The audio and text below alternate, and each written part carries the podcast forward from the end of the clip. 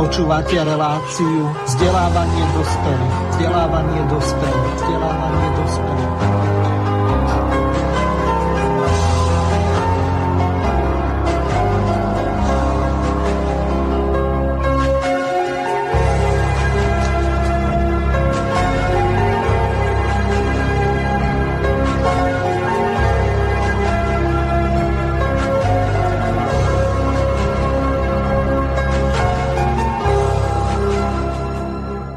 Vážení a milí poslucháči Slobodného vysielača, vítam vás pri počúvaní mimoriadnej relácie zameranej na vzdelávanie dospelých, ktorej hlavnou témou bude slovensko-maďarské vzťahy v súvislosti s Trianonskou zmluvou a pri tejto príležitosti mám tu česť privítať našich dnešných hostí, ktorými sú pani Margareta Višná. Vítam vás, pani Višná. Ďakujem, dobrý deň. A druhým naším hostom je pán Viliam Hornáček. Pozdravujem vás, pán Hornáček. Zdravím vás aj všetkých poslucháčov. A tretím naším hostom je môj menovec, ale len podľa priezviska, pán Ivan Hazucha. Pozdravujem vás, pán Hazucha. Kolegov diskutujúcich aj poslucháčov. Takže téma dnešnej relácie je jasná. Budeme sa venovať slovensko-maďarským vzťahom a samozrejme v súvislosti s Trianonom. Pri tejto príležitosti odovzdávam slovo pani magistre Višnej. Pani Višná, nech sa páči, môžete sa ujať slova a ja pokúsim sa nadviazať spojenie s pánom docentom Mrvom, lebo nejakým spôsobom nám vypadol zo spojenia, takže nech sa páči, pani Višná. Ďakujem za slovo. Takže aby sme si aspoň krátkosti povedali, prečo táto relácia vznikla, prečo čo chceme povedať touto reláciou. Ale od prípravy tejto relácie k výročiu podpísania Trianonskej mierovej zmluvy sa udialo na Slovensku niekoľko ďalších závažných skutočností. Pôvodne sme chceli reláciu viesť iba v duchu historických faktov, našich skúseností s maďarskou politikou a následných poučení sa z nich, ako aj v juhu informácií o tom, čo sa deje na juhu štátu. Budeme však... Budeme však reagovať aj na aktuálne nové udalosti. Relácia je rozdelená na dve časti, v útorok do poludnia bude pokračovať s novými hostiami. Ale hneď na úvod by som vás chcela informovať o aktuálnom dianí v južných obciach. Do obeda poprichádzali mailom rôzne fotografie a boli na nich zobrazené dopravné tabule označujúce začiatok a koniec obcí Rohoviec, Šamorína, v slovenskom jazyku a pravdepodobne aj ďalších obcí, boli zakryté maďarskou zástavou s textom v maďarčine, v preklade do slovenčiny, to znamená nech skape Trianon. Ďalšia taká informácia, o ktorej ma teda informovali asi pred hodinou matičiari, ktorí sem pricestovali z Bystrice a informovali ma, že po nábreží Dunaja v okolí pamätníka Štúra v Štúrove slobodne a beztrestne pobieha osoba s maďarskou štátnou vlajkou. Tak dúfame, že nášmu pamätníku Štúrove sa nič nestane. Takže čo chceme dnešnou reláciou? V dnešnej relácii uvedieme fakty a okolnosti udalostí okolo podpísania Trianonskej mierovej zmluvy, ale najmä dôsledky plynúce z podpisu zmluvy a argumentmi vyvrátime falošné maďarské mýty.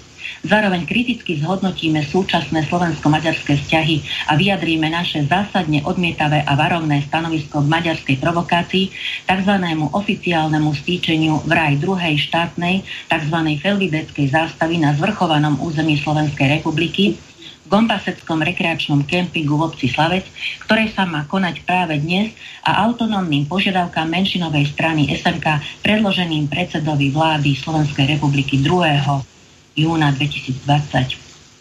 Národné združenia zaslali otvorený list najvyšším štátnym predstaviteľom Slovenskej republiky s požiadavkou, aby rázne zastavili plánované vstýčenie tzv. Zástavy Felvideku ako prejav krajne nežiadúcej agresívnej provokácie a prešetrili politické programy menšinových strán.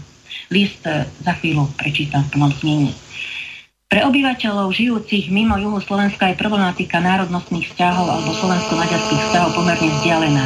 Na jej závažnosti to však nič nemení.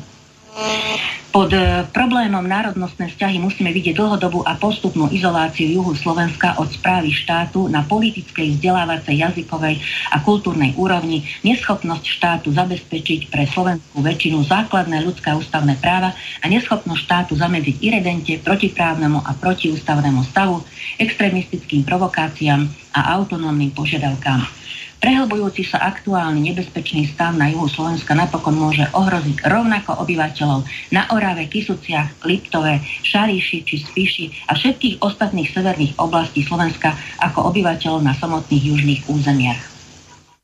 Preto sme presvedčení, že jedine spoluprácou slovenských národných síl dokážeme zastaviť iredentistickú činnosť proti zvrchovanosti Slovenskej republiky a Maďarmi sústavne zvyšované národnostné napätie v našom štáte. A teraz ten otvorený list, by som si dovolila prečítať.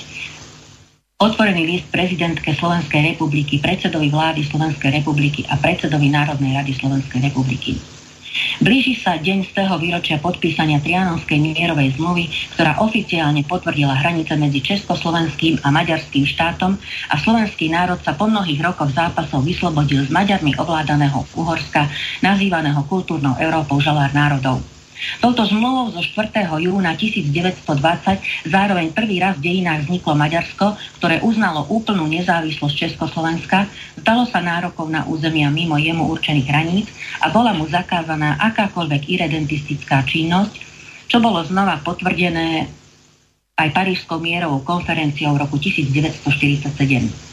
Maďarsku bola uložená povinnosť vrátiť Československu všetky kultúrne, historické a archeologické predmety vyvezené z územia Slovenska po roku 1868. Tento článok 177 Trianonskej zmluvy dodnes nebol splnený. A iné povinnosti a úhrady ekonomického charakteru. Maďarsko sa tiež zaviazalo poskytnúť národnostné práva svojim menšinám. Podmienky Trianonskej zmluvy však Maďarské kráľovstvo nedodržiavalo a nikdy nesplnilo. Rovnako ako neskoršie Maďarsko neplnilo podmienky Parížských dohôd. S blížiacim sa výročím podpísania Trianonskej zmluvy maďarské šovinistické kruhy zintenzívňujú agresívne iridentistické plány, ktoré už aj v minulosti v súčinnosti s nacistickým Nemeckom a fašistickým Talianskom doviedli Európu aj svet do najničivejšej vojny v dejinách ľudstva. Aj vtedy sa to začínalo vynúcovaním si nadpráv pre menšiny žijúce za hranicami, požadovaním autonómie a územnými nárokmi voči susedom. Práve tieto provokačné a neopodstatnené požiadavky zástupcov maďarskej menšiny a Maďarska aj v súčasnosti vážne narúšajú etnické vzťahy medzi občanmi a ohrozujú suverenitu Slovenskej republiky. Dôkazom je aj provokácia, ktorú v deň z toho výročia podpísania zmluvy 4. júna plánuje občianske združenie Synemetu. V gombaseckom rekreačnom tábore v obci Slavec chystajú oficiálne stýčenie vraj druhej štátnej tzv. Feldideckej vlajky na zvrchovanom území Slovenskej republiky.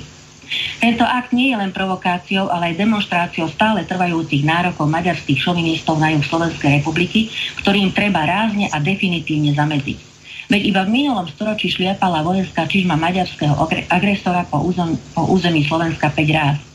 Násilná maďarizácia sa krvavo podpísala aj po Černovský masaker, vraždu v Šuranoch, aj genocídu stovák slovenských detí odvlečených do maďarských rodín na prevýchovu, čiže na zbavenie ich pôvodnej slovenskej identity. Menšinové maďarské politické strany SMK a Most vo svojich volebných programoch verejne žiadajú dvojité občianstvo, reorganizáciu samosprávneho členenia Slovenskej republiky, uznanie maďarského jazyka ako regionálneho jazyka, ale najmä priznanie kolektívnych práv maďarskej menšine napriek tomu, že kolektívne práva menšín súčasné medzinárodné právo nepozná a boli odmietnuté aj vo všetkých ľudskoprávnych dokumentoch OSN, Rady Európy, OBSE a EÚ. Menšinový politik Gyula Bárdoš sa v predvolebnej kampani volieb do Národnej rady Slovenskej republiky 2020 vyjadril pre maďarské médiá, že koalícia Maďarská komunitná spolupatričnosť trvá na autonómnej koncepcii pre maďarskú menšinu. Maďarskí štátni predstavitelia sa verejne vyjadrujú a poučujú menšinových politikov, že Felvidek nemá rád slovo autonómia, preto majú menšinoví maďarskí predstavitelia používať pojem samospráva. Samozrejme bez zmeny obsahu pojmu. Získanie kolektívnych práv krok za krokom môže byť cesta k autonómii. To bolo vyjadrenie bývalej maďarskej štátnej predstaviteľky Katalíny Siliovej. Podobne sa vyjadril už v minulosti aj Mikloš Duraj. Podľa neho treba najprv žiadať kultúrnu a školskú autonómiu, po nej prirodzene príde aj politická a územná autonómia. Dnes je už všeobecne známe, že krivda sa nestala Maďarom, ale slovanským a ďalším pôvodným európskym národom, ktorých územie už v stredoveku obsadili maďarské kočovné koristnícke hordy. Trianon najviac poškodil Slovákov, ktorých národné záujmy po odstranení generála doktora Milana Rastislava Štefánika a odmietnutí vypočuť Andreja Hlinku na parížskej mierovej konferencii v septembri 1919 už nemal kto účinne brániť, a preto stratili veľkú časť svojho historického územia aj s pôvodným obyvateľstvom slovenskej národnosti. Hoci je o tom zachovaných množstvo dokumentov, verejnosť ani žiaci v školách sa skutočnú pravdu nedozvedia. V tejto súvislosti treba zdôrazniť, že Slováci si už dosť vytrpeli za najtvrdšej maďarizácie po rakúsko-uhorskom vyrovnaní v roku 1867 aj po viedenskej arbitráži v roku 1938, ktorá bola dôsledkom mníchovského diktátu, keď južné územia Slovenska a podkarpatskej Rusy zabralo hortiovské Maďarsko. Naši starí rodičia si ešte veľmi dobre pamätali a zažili na vlastnej koži maďarské násilnosti a zločiny proti ľudskosti, páchané nielen na Slovákoch, ale aj Rusínoch žijúcich na slovenských územiach okupovaných maďarskými fašistami. Na základe uvedených skutočností vás ako najvyšších štátnych predstaviteľov Slovenskej republiky dôrazne žiadame zastaviť uvedený irredentistický čin, ktorým oficiálne vstýčenie tzv. Felvideckej zástavy bez pochyby je. Chápeme ho ako úsilie o návrat do pretrianonského stavu či pomerov maďarskej okupácie počas viedenskej arbitráže. Žiadame prešetrenie a vyvodenie dôsledkov pre organizátorov tohto nie prvého provokačného aktu, posúdenie politických programov menšinových maďarských strán SMK a Mostu, ako aj ďalších organizácií vyvíjajúcich irredentistickú činnosť na Slovensku, niektoré dokonca s podporou štátnych fondov. Organizátor oficiálneho vstýčenia druhej štátnej, tzv. Felvideckej zástavy, občianske združenie Synemetu, je vo svojej menšinovej činnosti navyše podporovaný rozhlasom a televíziou Slovenska, rádiom Patria a fondom na podporu kultúry národnostných menšín. Zároveň vyzývame aj majiteľa rekreačného kempingu Gombasek, ako aj starostu obce Slavec a jej obecnú samosprávu, aby zabránili konaniu tejto extrémistickej provokácie, ktorá hrubo uráža slovenský národ a spochybňuje jeho zvrchovanú štátnosť. Národnostné menšiny žijúce v Slovenskej republike môžu aktívne vyvíjať svoju menšinovú činnosť v medziach článku 33 a 34 Ústavy Slovenskej republiky s podmienkou, že príslušnosť ku ktorejkoľvek národnostnej menšine alebo etnickej skupine nesmie byť nikomu na újmu a výkon práv občanov patriacich k národnostným menšinám a etnickým skupinám zaručených v tejto ústave nesmie viesť k ohrozeniu zvrchovanosti a územnej celistvosti Slovenskej republiky a k diskriminácii jej ostatného obyvateľstva, teda ani príslušníkov štátotvorného slovenského národa. Občania maďarskej národnosti v Slovenskej republike sústavne pripomínajú menšinové práva, ale o genocíde slovenskej menšiny v Maďarsku sa mlčí. Z pôvodného počtu 500 000 Slovákov v roku 1918 v dôsledku nerešpektovania ich práv a následného odnárodňovania ostalo dnes ani nie 10 000 Slovákov. Vzhľadom na negatívne historické skúsenosti s agresívnosťou nášho južného suseda, slovenskí občania oprávnene pociťujú obavu o územnú celistvosť a zvrchovanú štátnosť Slovenskej republiky. Krvavá tragédia autonómneho Kosova a Metochie, dlhodobé konflikty ohľadom autonómie Sedmohradska, Katalánska či Južného Tyrolska spôsobujúce újmu na zdraví, obete na životoch, škody majetku, stratu dôvery a bezpečnosti vôbec nemusia byť nereálne ani v prípade Slovenska. Naopak, musia byť pre zodpovedných slovenských politikov výstrahou. Vážení predstavitelia Slovenskej republiky, píšeme vám s presvedčením, že vrcholné štátne orgány Slovenskej republiky povinné konať výhradne v zmysle Ústavy Slovenskej republiky budú všetkými prostriedkami brániť zvrchovanosť, územnú celistvosť a všestrannú bezpečnosť slovenského štátu a zabránia akejkoľvek diskriminácii štátotvorného slovenského národa na území jeho odvekej vlasti. Zároveň si želáme, aby vlády Slovenskej republiky vo svojich programových vyhláseniach už nikdy nemuseli začleňovať národnostnú politiku do oblasti bezpečnostných rizik.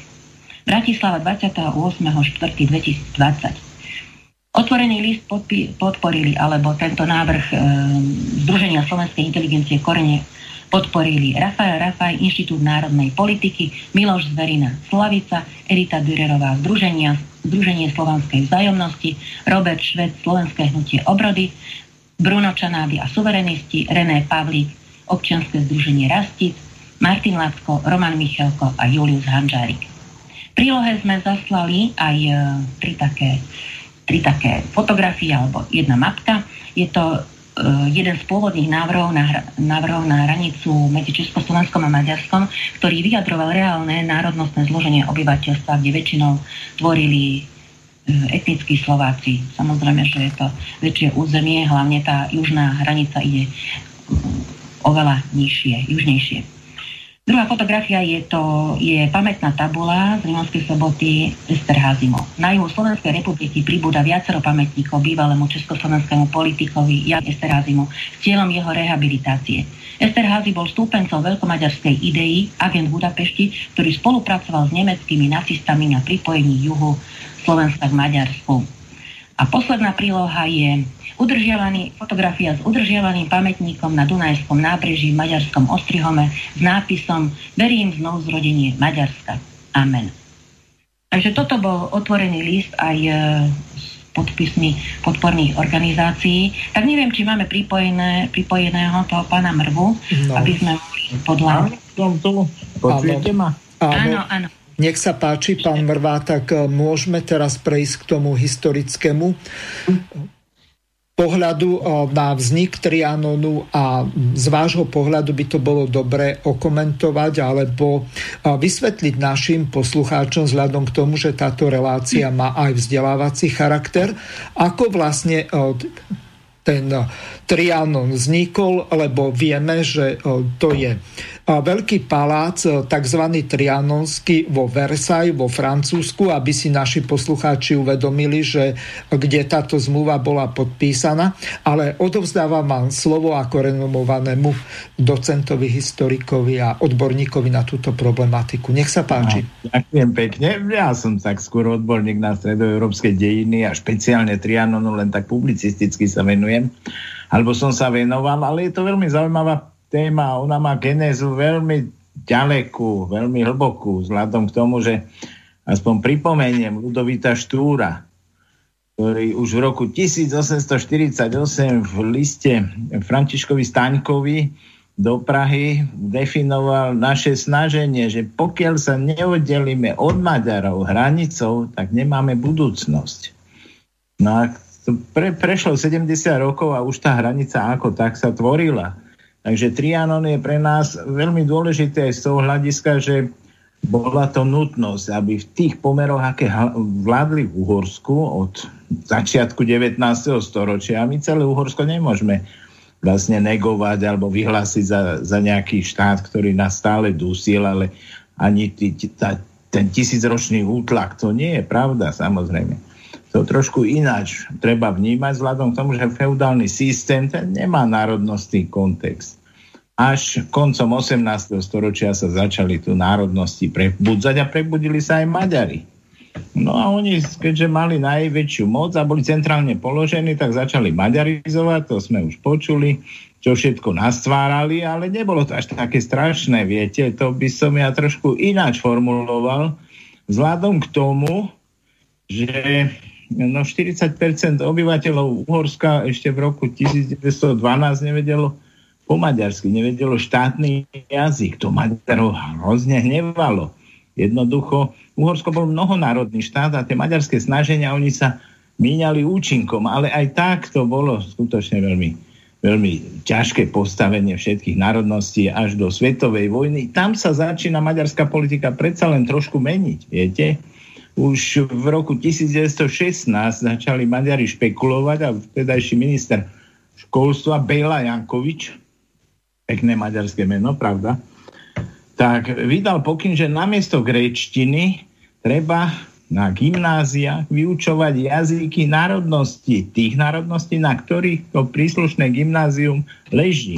Čiže bol to už akýsi ústup od tej maďarizačnej politiky. Tá, samozrejme, Ona mala svoje fázy a toto už bola descendentná fáza vzhľadom k tomu, jak to vyzeralo na bojiskách Prvej svetovej vojny. No a ale už nedokázali nejakým spôsobom si tieto naše tie národnosti nemaďarské vrátane Slovákov pripútať alebo získať aj Chorváti boli samozrejme v inom postavení. My sme boli z hľadiska politického na tom najhoršie, lebo my sme boli sami v Uhorsku. Rumúni mali svoj národný štát. Srbi mali svoj národný štát za Dunajom. Chorváti mali autonómiu, ale Slováci nemali nikoho, mali Čechov, ale vieme, že aj s Čechmi to nebolo také jednoduché a nakoniec platí aj tá Štúrová idea, že treba sa oddeliť hranicou od Maďarov a ja hovorím aj od Čechov sa bolo treba oddeliť hranicou po nejakom čase. Takže, lebo to Československo sklamalo, zlyhalo a tak ďalej. No ale poďme k Trianonu, alebo ja navrhujem, aby sme aj diskutovali o týchto témach, vzhľadom k tomu, že to je veľmi dôležité si objasniť mnohé názory a vyvrátiť aj isté mystifikácie a pochybnosti. Vzhľadom k tomu, že koniec vojny bol taký, aký bol a už Juriga 20. októbra vyhlasil 1918, náš jediný poslanec v Uhorskom sneme vyhlásil, že končíme s Maďarmi. Slováci budú, za Slovákov môže hovoriť jedine Slovenská národná rada, ktorá ešte poriadne neexistovala. Jednoducho to bol prvý taký politický krok významný. Už predtým sa hovorilo, že sme za teda nejakú tú československú orientáciu, skôr na súkromných poradách.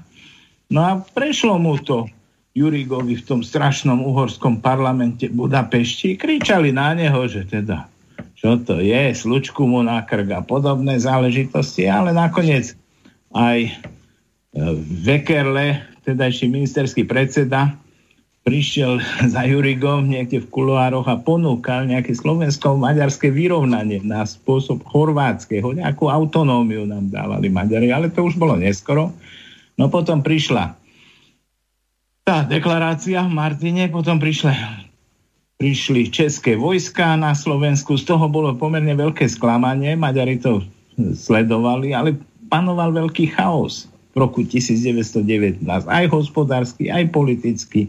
A to bola istá nádej pre Maďarov, ale oni sa sklamali v tom, že Slováci sa nehrnuli naspäť do Uhorska, ale skôr veľmi, veľmi odmietavo sa stávala väčšina Slovákov. Hodnotili Uhorsko ako vlastne skrachovaný štát, ktorý nám ničím neprospel v posledných 10 ročiach a treba z neho vystúpiť. No a medzi tým v Maďarsku došlo, vieme, bolševickej mu prevratu, ktorý bol aj čiastočne tak zo strany Alexandra Károlyho aj zmanipulovaný, odozdal moc Bélovi Kunovi a ten po červenou zástavou potom išiel obsadzovať Slovensko a myslel, že tu bude nejaká tá červená revolúcia, že Slovákov prebudí tými komunistickými heslami, ale nie len to. Béla Kun žiadal Lenina, aby zaútočil z východu na Karpaty, obsadil Rumunsko, teda to bola medzinárodná bolševická akcia, ktorou chceli vlastne zvrátiť pomery strednej Európe a získať späť Slovensko, aj tá takzvaná Slovenská republika rád, ktorá vznikla v Prešove, tak trvala koľko, 3 týždne, 2 týždne dohromady, aj na jej čele bol Čech. Tak to je taká zaujímavosť. No a keďže aj v samotnom Maďarsku komunisti nemali tú podporu a vznikla tam občianská vojna, ináč mimoriadne krvavá tými represáliami, najprv bol červený teror, potom prišiel biely teror, zmocnili sa zase tie staré štruktúry vlády a začiatkom roku 1920 museli už sadnúť k rokovaciemu stolu v Paríži. Dovtedy Maďari odmietali vôbec rokovať o novej situácii, o nových hraniciach. Tie boli určené už v apríli 1919 mocnosťami. Tak približne tak prebiehali tie hranice určené dohodovými mocnosťami ako súčasnosti a Maďari na to hovorili, že to nikdy nedopustíme. Nem šoha, hovorili Budapešti. A im to nevidelo. Ale situácia bola taká, že museli teda nakoniec začiatkom januára sadnúť k rokovaciemu stolu vzhľadom k tomu, že Maďarsko bolo izolované a bola tam veľká bieda. začiatkom roku 1920 a opäť hrozil sociálny výbuch vzhľadom k tomu, že fabriky stáli, nebolo uhlie a tak ďalej, teda tie podmienky v Maďarsku boli veľmi ťažké. No a do Paríža zavítala pomerne početná maďarská delegácia na čele s Albertom Aponim, ktorý bol známym aj kvôli tým aponiovským školským zákonom, ale bol veľmi skúsený v politike, hovoril perfektne niekoľkými európskymi jazykmi a mal aj styky v Británii, v Amerike. Jeho majetok ležal tu neďaleko Bratislavy, v dnešnom Malinove, predtým sa to volalo Eberhard, tam mal ten zámoček, veľké polia okolo a po nej tam v roku 1910 hostil amerického prezidenta Theodora Roosevelta aj so suitou, takže Maďari verili, že Aponi dokáže vďaka svojim stykom vybaviť zmenu postoja mocnosti. Aponi si pripravil veľkú reč, ktorú predniesol vo francúzštine, ale preložili ju aj do taliančiny, do angličtiny, aj do ďalších jazykov, vytlačili tu jeho reč a ona v podstate obsahovala tie známe mystifikácie o Uhorsku, že to bol štát, ktorý teda bránil Európu pred hordami z východu aj z juhu a že to je vlastne stabilizujúci prvok v strednej Európe, bude Uhorsko aj proti bolševizmu a tak ďalej. To inovovali potom tí Maďari napriek tomu, že v marci, apríli, máji bolševizmus panoval aj v samotnom Maďarsku. Obrácal sa na veľmoci s tým, že Maďari, keď budú tieto hranice definitívne určené, sa dostanú pod národy s oveľa nižšou kultúrou, čo absolútne nebola pravda, lebo vieme, že Maďari mali takú kultúru a niekedy aj nižšiu, výmus teda Budapešť, lebo to bolo také posládko uhorské, ako tie okolité národy. Naopak Slováci mali vyššiu kultúru. A takže toto tiež bol falošný argument. No a s týmito rôznymi argumentami chcel získať v Paríži na svoju stranu veľmoci, aby aspoň zmenili tie hranice, aby sa posunuli viacej na sever, aby sa Uhorsko nerozpadlo, no všeličo tam bolo samozrejme v hre. Donášali štatistiky, grafy, ja neviem, vyhlásenia. Komárne vznikla taká liga Maďarov v Československu. Pán docent, musím vstúpiť do toho, lebo mám tu telefonát, že ľudia, ktorí sú pripravení počúvať túto reláciu, počúvajú nejakého Jára Cimrmana na tom vysielači, ktorý tam je uvedený. Takže robte s tým niečo, tam je nejaké falošné vysielanie niečoho úplne iného, ako ľudia sú prichystaní. Tam došlo k nejakej technickej chybe, prepáčte.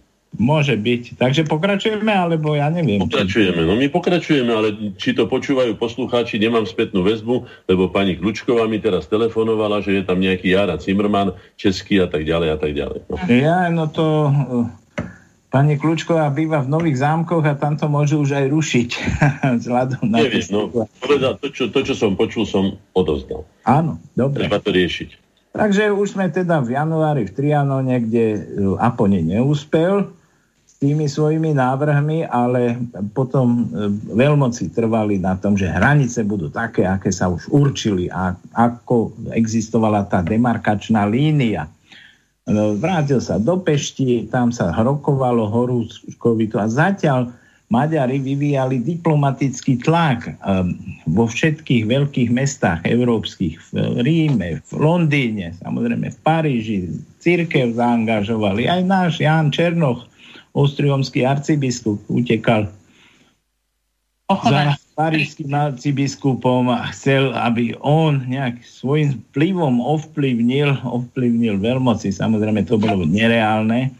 No a nakoniec sa rokovalo ešte pred Veľkonocou, potom Aponi povedal, že treba veľkonočné sviatky osláviť, prerušilo sa rokovanie, odišli a v Budapešti videli, že to je bezvýchodisková situácia vzhľadom k tomu, že veľmoci trvajú na podobe tých hraníc, ako boli určené, tak nakoniec a Aponi sa vzdal vedenia tej delegácie a odišli aj ďalší grófi, ktorí boli zúčastnení vlastne tých rokovaní a išla tam taká tretia garnitúra podpísať ten tzv.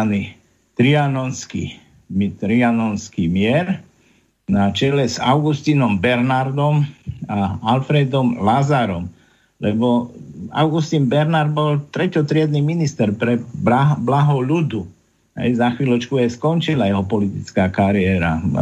Vyslanec, poverený minister Alfred Lazar bol takisto neznámy v politike a títo viedli na tie finálne rokovania, keď už bolo rozhodnuté ešte, že musíme to podpísať. Dokonca aj Albert Apponyi nástojil na tom, že treba mier podpísať, lebo sa nám rozsype aj ten zvyšok Maďarska, ktorý nám veľmoci vyčlenili vzhľadom na napätú situáciu v hospodárstve, vo financiách, ale podpíšeme, ale začína boj za revíziu Trianonskej zmluvy. No a tak 4. júna po veľkých peripetiách táto maďarská delegácia na čele s Augustínom Bernardom a Alfredom Lazarom podpísala. Bernard sa vyjadril, ten vlastne prišiel ten akt podpísať. Neskôr sa vyjadril, že on ani nepozeral, čo podpisuje. Odvrátil zrak, odmietol slávnostné pero. On si doniesol nejaké pero z hotela, vyťahol ho z vrecka a s týmto narýchlo podpísal a odišiel.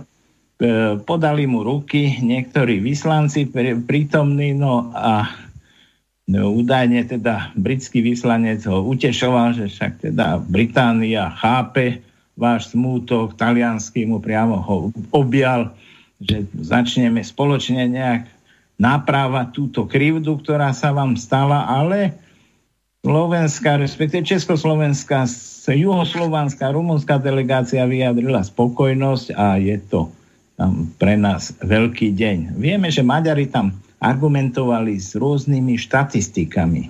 Tie štatistiky boli z veľkej miery falošné. Oni udávali, že za trianonskými hranicami, konkrétne na Slovensku, zostane 1 milión Maďarov. Tie štatistiky boli z roku 1910, zo sčítania ľudu, keď samozrejme bol ten maďarizačný tlak veľmi veľký a Maďari ani neuznávali na svojom území, že majú nejaké národnosti, ale len jazykové skupiny. A tak vyzerala aj tá štatistika, lebo každý obyvateľ Uhorska bol vlastne Maďar állampolgár, teda štátny občan Uhorska, preložené do slovenčiny. A Maďari nerozlišujú medzi Maďarskom a Uhorskom. Nemajú v reči, svoje reči výraz pre Uhorsko. Oni to nazývajú Maďar Ország alebo Maďar Királyság. A dnešné Maďarsko je tiež Maďar Ország. Takže dochádza aj takému zmeteniu pojmov, že vraj Maďarom sa stala krivda a Maďarsko bolo orabované o 66% svojich území. Ale to nie je pravda. To len národy, ktoré tam žili, tak si svoje národné územie, etnické územie odčlenili od Uhorska, ktoré samozrejme nenaplnilo očakávania a naopak pracovalo na tom, aby pomaďarčili sa tieto nemaďarské národy v Uhorsku. Zostajme sa chvíľku, pán docent, aby sme trošku aj debatovať. V tomto momente, jak si spomenul, že jak podpísala maďarská delegácia 4. júna tie dekréty, tak mnohí ľudia majú v tomto taký chaos, že ktorý vlastne dátum je pre nás taký smerodajný, lebo vieme, že rok až po podpise ostatných mocností podpísala maďarská delegácia.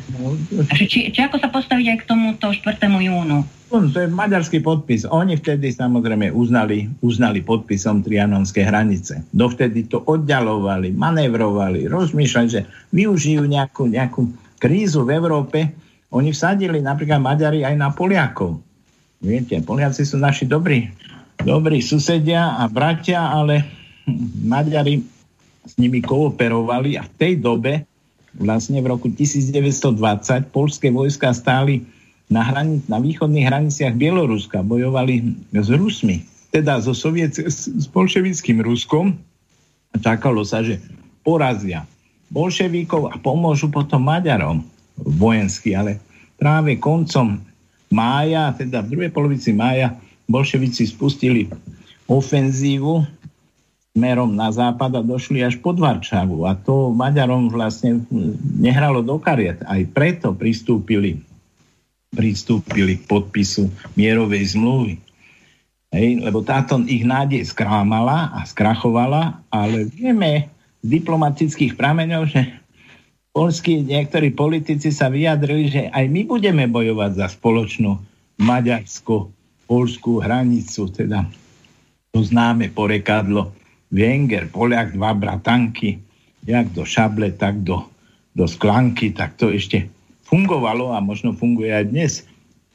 To my ešte presne nevieme, toľko tej diplomácie ja nepoznám si zákulisné, ako rozmýšľajú tieto dva štáty, jeden máme na severe, druhý na juhu. Už sme sa popálili aj tam, aj tu, takže musíme byť veľmi opatrní. Preto som sa na to pýtala. Moment, ja vás preruším, ukľudním pána Hornáčka, ja som si medzi tým overil, naozaj vysielame cez všetky naše streamy, ktoré sú zverejnené, takisto teraz som to kontroloval cez TuneIn, relácia je úplne v poriadku, vysiela sa. Pripomeniem našim poslucháčom, že telefónne číslo bude zapnuté poslednú hodinu, to znamená od 17.30, tak som sa s našimi hostiami dohodol. Dovtedy môžete využívať e-mailovú adresu studio.bb.juh@slobodnyvysielac.sk alebo po prípade aj súčasne studio.bb.juh@gmail.com. Samozrejme, pokiaľ ste na našej web stránke, tak môžete použiť zelené tlačítko na ľavej strane monitora a položiť otázku našim hosťom do štúdia. Takže opäť odovzdávam pani Višnej slovo, ak chce pokračovať. Dochodím k tomu, čo ste povedali. Tu mám mail, teda telefóna, kde je napísané: povedzte vo vysielaní, že treba na stránke Slobodného vysielača stlačiť ikonu live, nie živé vysielanie, lebo potom je tam ten cieľoman. No, takže tam došlo k nejakému omylu pani Kľúčkovej. No ale je to v poriadku, tak poďme. Ďakujem ďalej za vysvetlenie. Takže odovzdávam našim hosťom slovo. Keď môžem ešte pripomenúť. Nech sa páči, pán Brva. 4. jún 1920, tak okrem tých dvoch spomínaných vyslancov, tak v tej maďarskej delegácii účinkovali Arnold Bobrík, Ján Wettstein, Iván Práznovský a spišský grof Štefan Čáky. Takže samé nemaďarské mená z výjimkou toho Štefana Čákyho, ktorý bol navyše rodákom zo Spiša. Bobrík, Práznovský. Takže tak vyzeralo aj to Maďarsko, viete.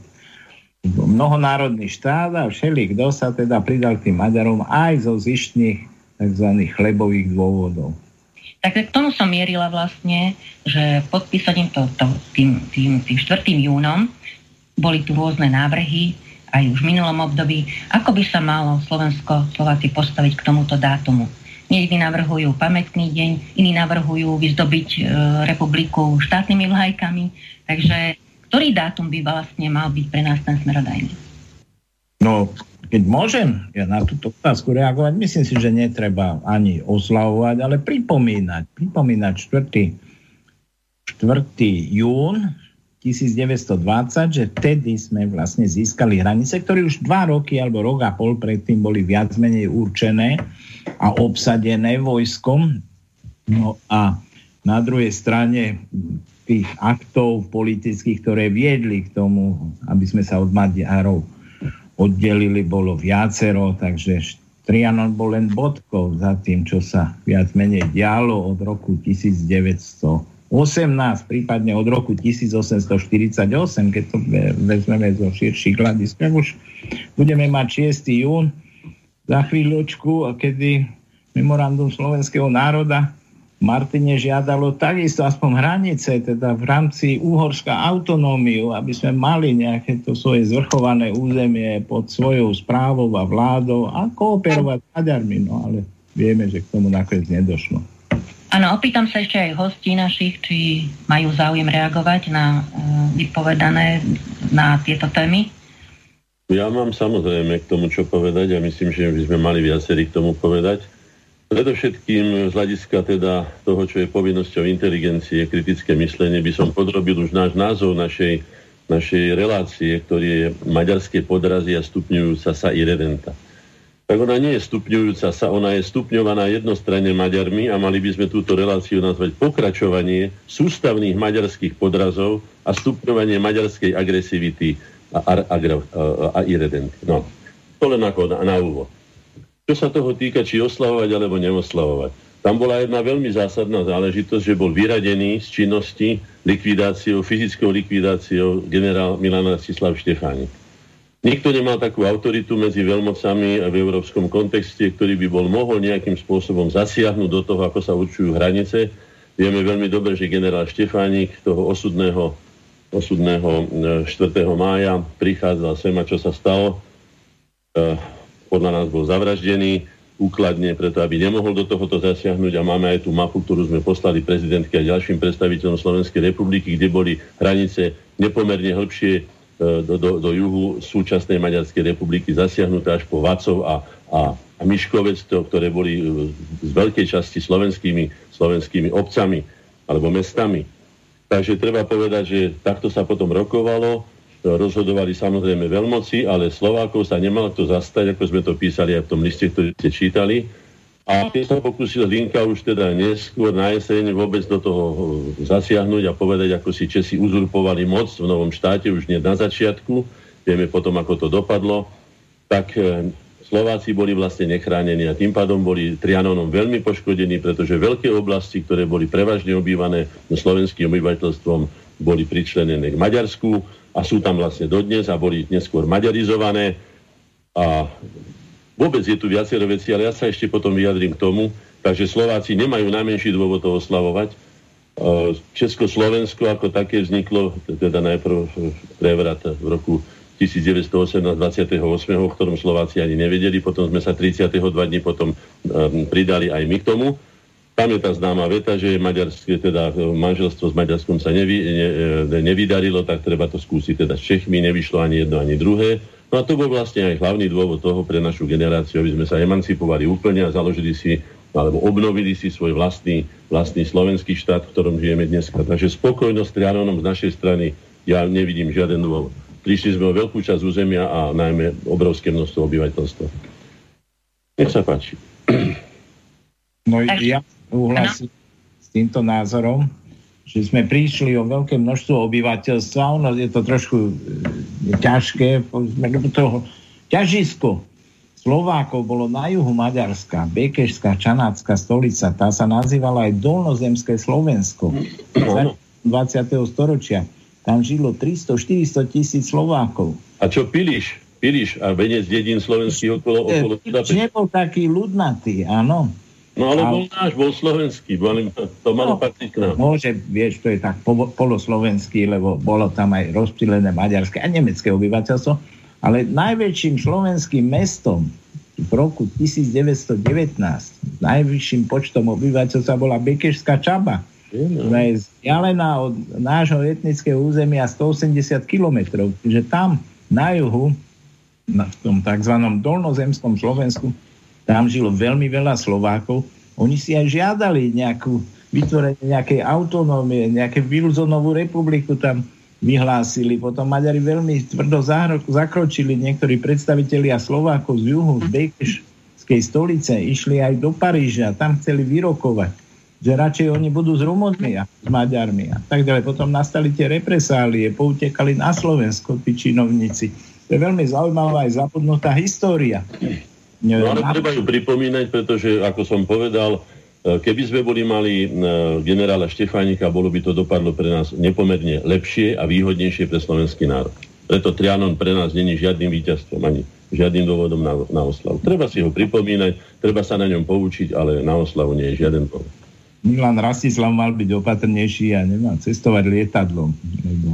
To už nehovorme, či mal byť opatrnejší, však vieme, že bol, aký bol počas bojových operácií, kde si vyslúžil najvyššie vyznamenanie, že bol veľmi teda odvážny a keby nebol taký odvážny, tak sa ako aj povedať, ja sa prebijem, lebo sa prebiť chcem, tak by nebol dosiahol to, čo dosiahol. Bol to predsa obyčajný chlapec, z Košarísk, ktorý sa skutočne stal pri najmenšom teda európskou veličinou, ktorá bola rešpektovaná, ktorá by bola zavážila na parížských rokovaniach. Bolo ho treba jednoducho odstrániť a v tomto prípade pripomeniem len to, čo pani Horáková napísala v tom životopise, alebo teda tých spomienkách na TG Masaryka. Když sa pán prezident doviedel, že Štefánik zahynul, tiše akoby pro sebe řekl, to je dobře. No, takže vieme, koho sme mali. Na jednej strane si nás podávali Maďari, na druhej strane si nás podávali Česi a povedal to veľmi dobre pán doktor Rodea, ktorý bol významnou autoritou, našim členom a samozrejme významnou autoritou v oblasti slovensko-maďarských vzťahov, ktorý povedal, že Praha vždycky rátala krok od Prahy znamená krok ku Budapešti a krok od Budapešti znamená krok ku Prahe. Ako keby sme boli nesvojprávni, tak si nás podávali. Chvála Bohu, dúfam, že sa nám to podarilo prekročiť. Uvidíme, ako dopadne dnešný deň a následné udalosti, lebo pred 17 minútami mali zvoniť na Južnom Slovensku. Neviem, či máte správy, pán Hazucha, skúste sa spýtať vašich dopisovateľov, alebo niekoho, či tam zvonili tie zvony a čo sa vlastne deje na našom území podľa ústavy zvrchovaného demokratického a právneho štátu. Máme nejaké informácie, pán Ivan Hazucha? Počujeme sa? Áno. Ja také informácie nemám z Rimavskej Soboty. Nehovorím, že sa nedejú, ale nemám, lebo som z práce rovno išiel domov. Zastavil som sa na námestí, našom námestí Štefana Marka Daxnera, kde sú sochy slovenských dejateľov, kde sme položili soche alebo k buste Daxnera venček na spomienku tejto udalosti. Ako pán Hornáček povedal, no možno nemám v tejto veci nejako veľa čo oslavovať, ale rozhodne myslím si, že to bolo politické víťazstvo, pretože keď štát, voči ktorému sme boli najviac vyhranení, politicky uznal, aj keď možno, že určite nie dobrovoľne, tak bolo to, svojím podpisom to uznali, tak bolo to určite víťazstvo. Ale napriek tomu odznelo veľmi veľa krásnych myšlienok, na ktoré sa dá reagovať a rozvíjať túto debatu, lebo sa povedalo, že by to mala byť diskusia. Takže aj k tomu Trianonu by som možno, že povedal na začiatok, že v tej chvíli po podpise Trianonskej zmluvy asi nastala troška taká eufória. Možno, že to bolo práve tým spôsobené, že vzniklo Československo a boli tam rôzne už pnutia. No a takže sme si mysleli, že všetko je zahojené a tak ako aj včera povedali v jednej relácii v televízii, že Československo sa pozeralo dopredu. A myslím, že s týmto sa dá súhlasiť a Maďari sa pozerali okamžite dozadu, do 19. storočia a my do 20. A týmto, to je zaujímavá myšlienka, dá sa súhlasiť, ale upozornil na to, myslím, Jozef Škutety v jednej práci, ktorú som čítal nejakej 60 stranovej, kde upozornil, myslím, že v roku 1922 alebo 26 práve na to, že sme sa veľmi rýchlo nechali, alebo nevenovali sa tejto problematike a považovali sme vec za vyriešenú. Čo, ako aj zaznelo aj v docentovom mrvom vystúpení, že Maďari sa okamžite a Japoni okamžite vyhlásil, že toto je vec, na ktorej treba pracovať, podpis tejto zmluvy, aby sa nejakým spôsobom zneplatnilo. Ale my sme to považovali za svetú vec a sme sa tomu nevenovali, alebo príliš laxne sme sa tomu venovali, tak ako máme aj asi vo svojej genetickej obyčaji, doteraz to pretrváva, kde veľmi pekne Jozef Škutety opísal situáciu a hlavne tá jeho práca bola reakciou na jednu knižku, ktorá bolo to tam opísané, teda, že mala ambíciu stať sa vysokoškolskou učebnicou dejepisu v Maďarsku. O bývalom Hornom Uhorsku napísal takú. Áno. Prácu. Ale táto práca napísal to aj profesor Iváni. Áno. Nepamätám. Hej, kde bola kombinácia mýtov a túžob maďarských, ale bola vysoko burcujúca a od začiatku znevažujúca Trianon. Takže možno sme mali na to v tej dobe, keď ešte sme boli aj relatívne pri dobrej sile, na to reagovať trošku zmysluplnejšie. A faktom je, to treba tiež Trianonskej zmluve povedať, že v mnohých veciach, alebo teda možno aj vo všetkých oblastiach, ktorá sa tejto zmluvy týkala, si Československá strana veľmi precízne, možno aj najlepšie zo všetkých, lebo tá trianonská zmluva, alebo versajské zmluvy sa netýkali samozrejme len vzniku Československa a Maďarska, ale aj iných štátov. A my sme si tieto ako Československo, ako krajina veľmi slušne plnili. Čo sa naozaj nedalo povedať pri ostatných štátoch, ktorí sa týkali versajské dohovory a už vôbec nie o Maďarsku. A minimálne by som veľmi rád zapichol aj do situácie aj v školstve, kde my sme išli veľmi ústretovo a doteraz to u nás trvá a Maďari tiež na papieri plnili nejaké podmienky oveľa slabšieho charakteru a už samotné naplnenie, to už by som o tom rád polemizoval, že ako bolo naplnené, ale najmä nebola dodržaná základná podmienka. Ja som tie versajské dohovory úplne neštudoval, ale veľmi často sa v tej súvislosti spomína slovo reciprocita. A už sa tam spomína, alebo nie, ale tak či tak, toto slovo reciprocita je vždy základom pre slušné, korektné a rovnocenné vzťahy. A toto naplnené určite v týchto dvoch stranách československo-maďarskej nebolo. A ako si aj uviedol, teda ešte jednu poznámku k tomu, ale narobil som si ich veľa, že Jurigovi bola ponúknutá autonómia. No otázne, a teda že si povedal, že ale už bolo pozde. Nikdy by nebolo pozde, to je úplne zahodená vec, ani sa netreba tým zamýšľať, pretože ja ani nejdem veľmi polemizovať, že či by tá autonómia bola alebo nebola. Otázne je, ako by bola aplikovateľná v praxi. Pretože mnohé veci boli legislatívne ošetrené aj za Uhorska, aj potom za okupácie pred druhou svetovou vojnou, ale boli nejako nedodržiavané a už úplne nevymožiteľné. Takže na papieri by sa bolo zdržalo. Toto bola veľmi výrazná črta maďarskej politiky a myslím, že aj teraz je, že na papier to veľmi pekne položiť, ale v praxi to veľmi elegantne vždy obchádzať. A to bol potom dôsledok aj zániku tej obrovskej skupiny Slovákov na juhu Maďarska, v tom okolí Bekeskej Čaby, ako sa to krásne rozplynulo, rozasimilovalo bez nejakého násilia, tichým tlakom salámovou metódou z 500,000 klesli na terajších 8,000. Čo sa zase na Slovensku neudialo, tam si môžeme hovoriť o číslach, že aké boli a aké sú teraz. Takže na začiatok len toľko, ale myšlienok bolo veľa skvelých. Dá sa o čom debatovať. Ďakujem. Ďakujem sa k tej reciprocite, ak dovolíte. Reciprocita je základným kameňom úrazu našich vzťahov. Maďari nikdy nedodržiavali nič, nikdy nič nerešpektovali, rozprávali o tom dvojazyčnosť. Opäť budem citovať pána doktora Deáka, ktorého považujeme nielen my ako korene, alebo naša inteligencia, ale myslím, že to bola skutočne jedna z najvýznamnejších autoritét v oblasti slovensko-maďarských vzťahov, ktorý to mal načítané a poznal veľmi dobre mentalitu Maďarov predovšetkým. Takže odmietnutie reciprocity, čiže vzájomnej rovnosti, rovnosti menšinových práv medzi Maďarskou republikou a Slovenskou republikou obsahuje už prvý spoločný politický dokument verejnosti proti násiliu a Maďarskej nezávislej iniciatívy zo 6. januára 1990. To poukazuje na to, že Maďari pracujú sústavne a pracujú koncepčne a vedia veľmi dobre, čo chcú dosiahnuť. MNI nebola ani na kandidátke, dostala sa fakticky do Slovenskej národnej rady na chrbte VPN. Akékoľvek spôsoby sú im dobre. Vyhlásenie o spolužití národov, národnosti a etnických skupín na Slovensku vydali, hej, týmto odmietnutím rovnoprávnosti VPN aj MNI verejne deklarovali, že stoja na protislovenských postojoch a usilujú sa v rámci tzv. Demokratickej revolúcie dostať príslušníkov slovenského národa do pozície bezprávnych bolotok. Dedičia nástupníci VPN a MNI pokračujú v tejto slovakofóbnej rasistickej politike beztrestne až dodnes.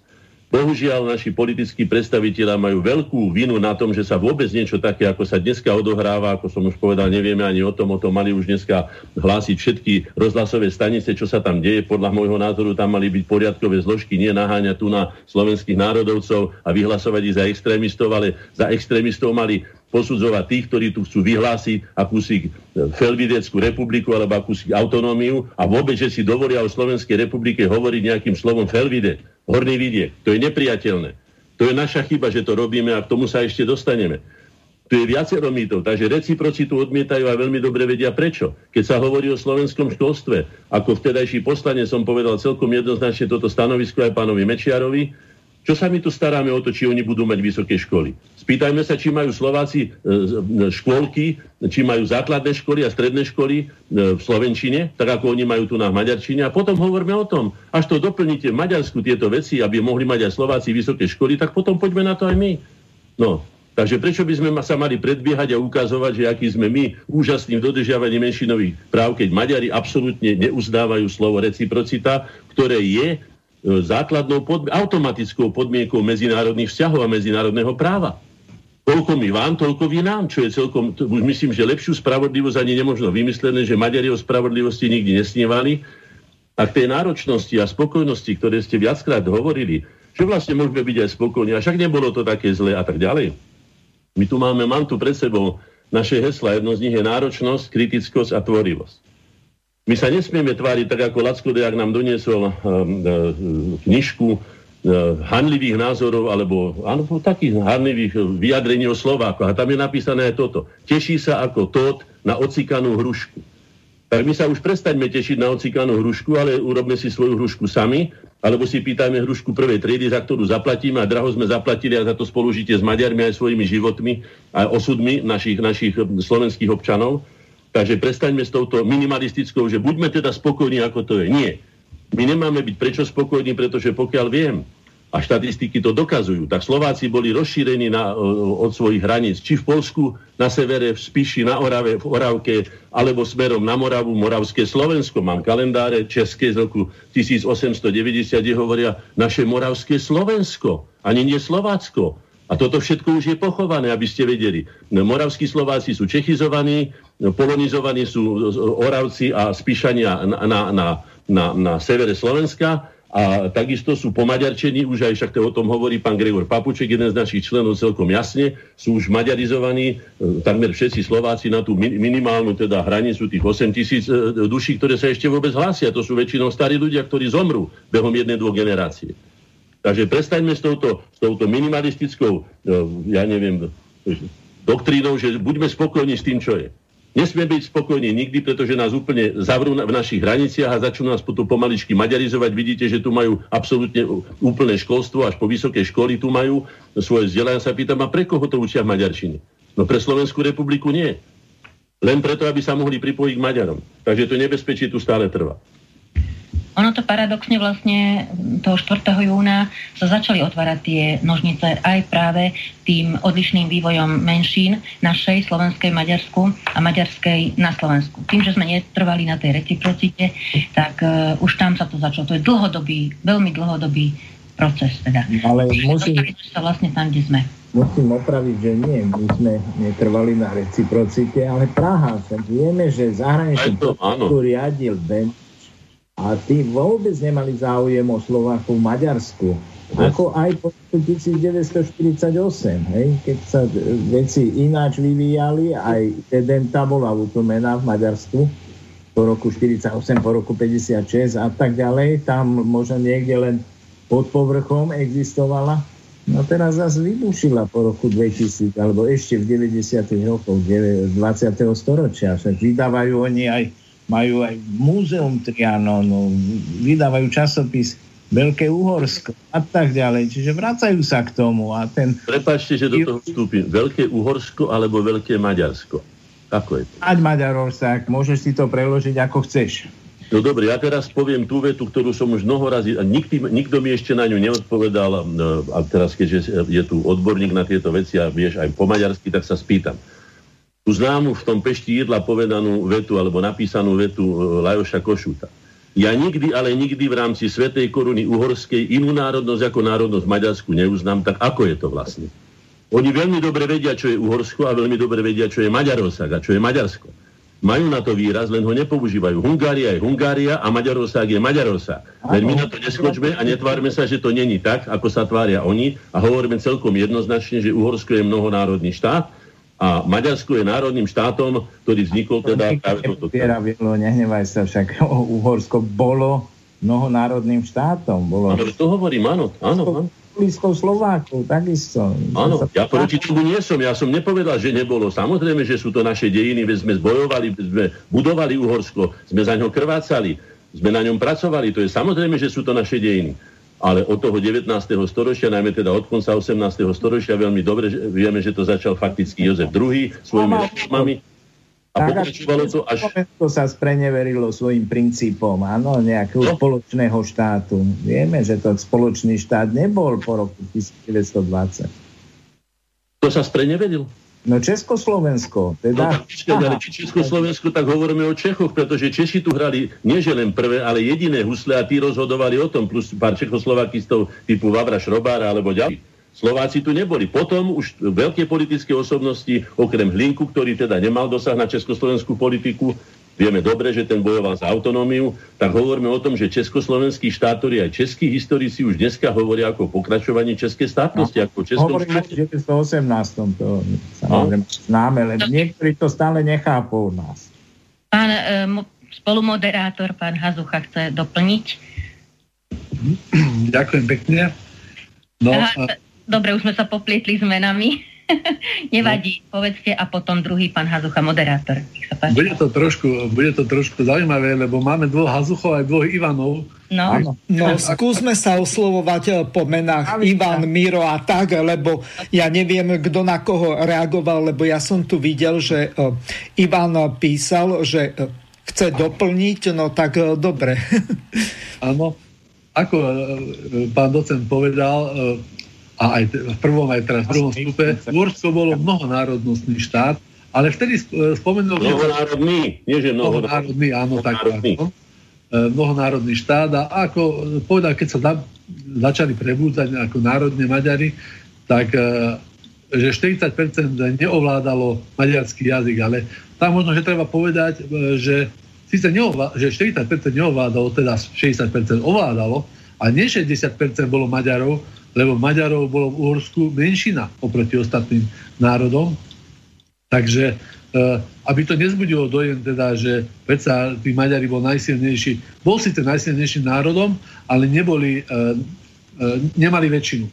Takže tých 60%, ktorí ovládali vrátanie zväčša Slovanov, ktorí žili v tomto štáte. Pán Hazucha, z toho, čo ste povedali, ani podľa môjho názoru národne sa prebudza. Národne sa prebudzala celá Európa, to vieme. Áno, ale Maďari sa začali mocensky posilňovať na úkor druhých a vydávať štatistických Maďarov, likvidovať ostatné národnosti. To je trošku iný princíp, ako národne sa prebudza. Toto je správnejšie pomenovanie, ako ste tomu vydal. Keď môžem tomu poznamenať, Maďarov prebudil Herder, ktorý im predpovedal zánik, že v tom okolí Slovanov, Nemcov a Rumunov Maďari nemajú budúcnosť. A zlákli sa vlastne týchto myšlienok Herderových a začali mimoriadne pracovať na posilnení maďarského jazyka. Oni si stvorili nový jazyk vlastne, ktorý bol miešaninou, latinčiny, nejakej tej starej maďarčiny, slovenské slová tam boli. Áno. No ale tak Kazincího škola a ďalší Gišvaldiovci. Pán Mrva ešte trošku hodí, treba ísť do starých vzťahov. A to je takzvané doba obnovy maďarského jazyka. Takže oni obnovovali jazyk a ja si pamätám na jeden výrok, myslím, že Kazincího mama, to bola Maďarka, tak mu hovorí, syn môj, ja tej tvojej maďarčine už vôbec nerozumiem, lebo to bol novo vytvorený jazyk.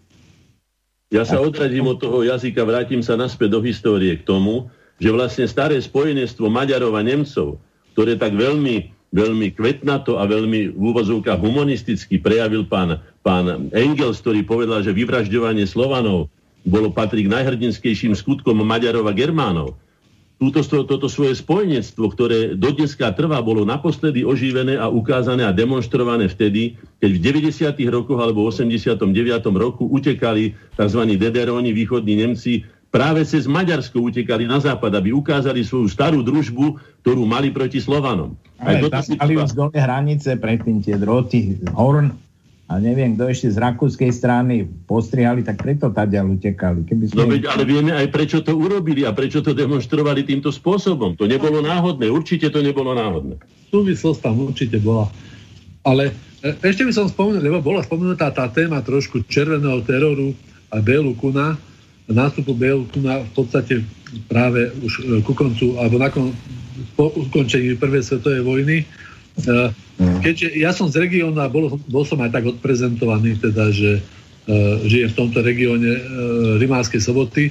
My máme jednu takú celkom zaujímavú pozoruhodnosť práve z tejto doby, keď vojska Maďarskej republiky rád vnikli na územie Československa, išli na sever práve cez Rimavskú Sobotu a smerom na Tisovec. A o tejto vojenskej akcii je pomerne málo informácií.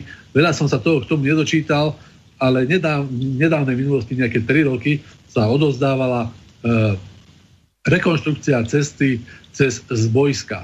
Od Tisovca smerom na Brezno a tam nejaký doktorant prezentoval jednu svoju prácu z histórie tejto cesty. Tá cesta niekedy neexistovala.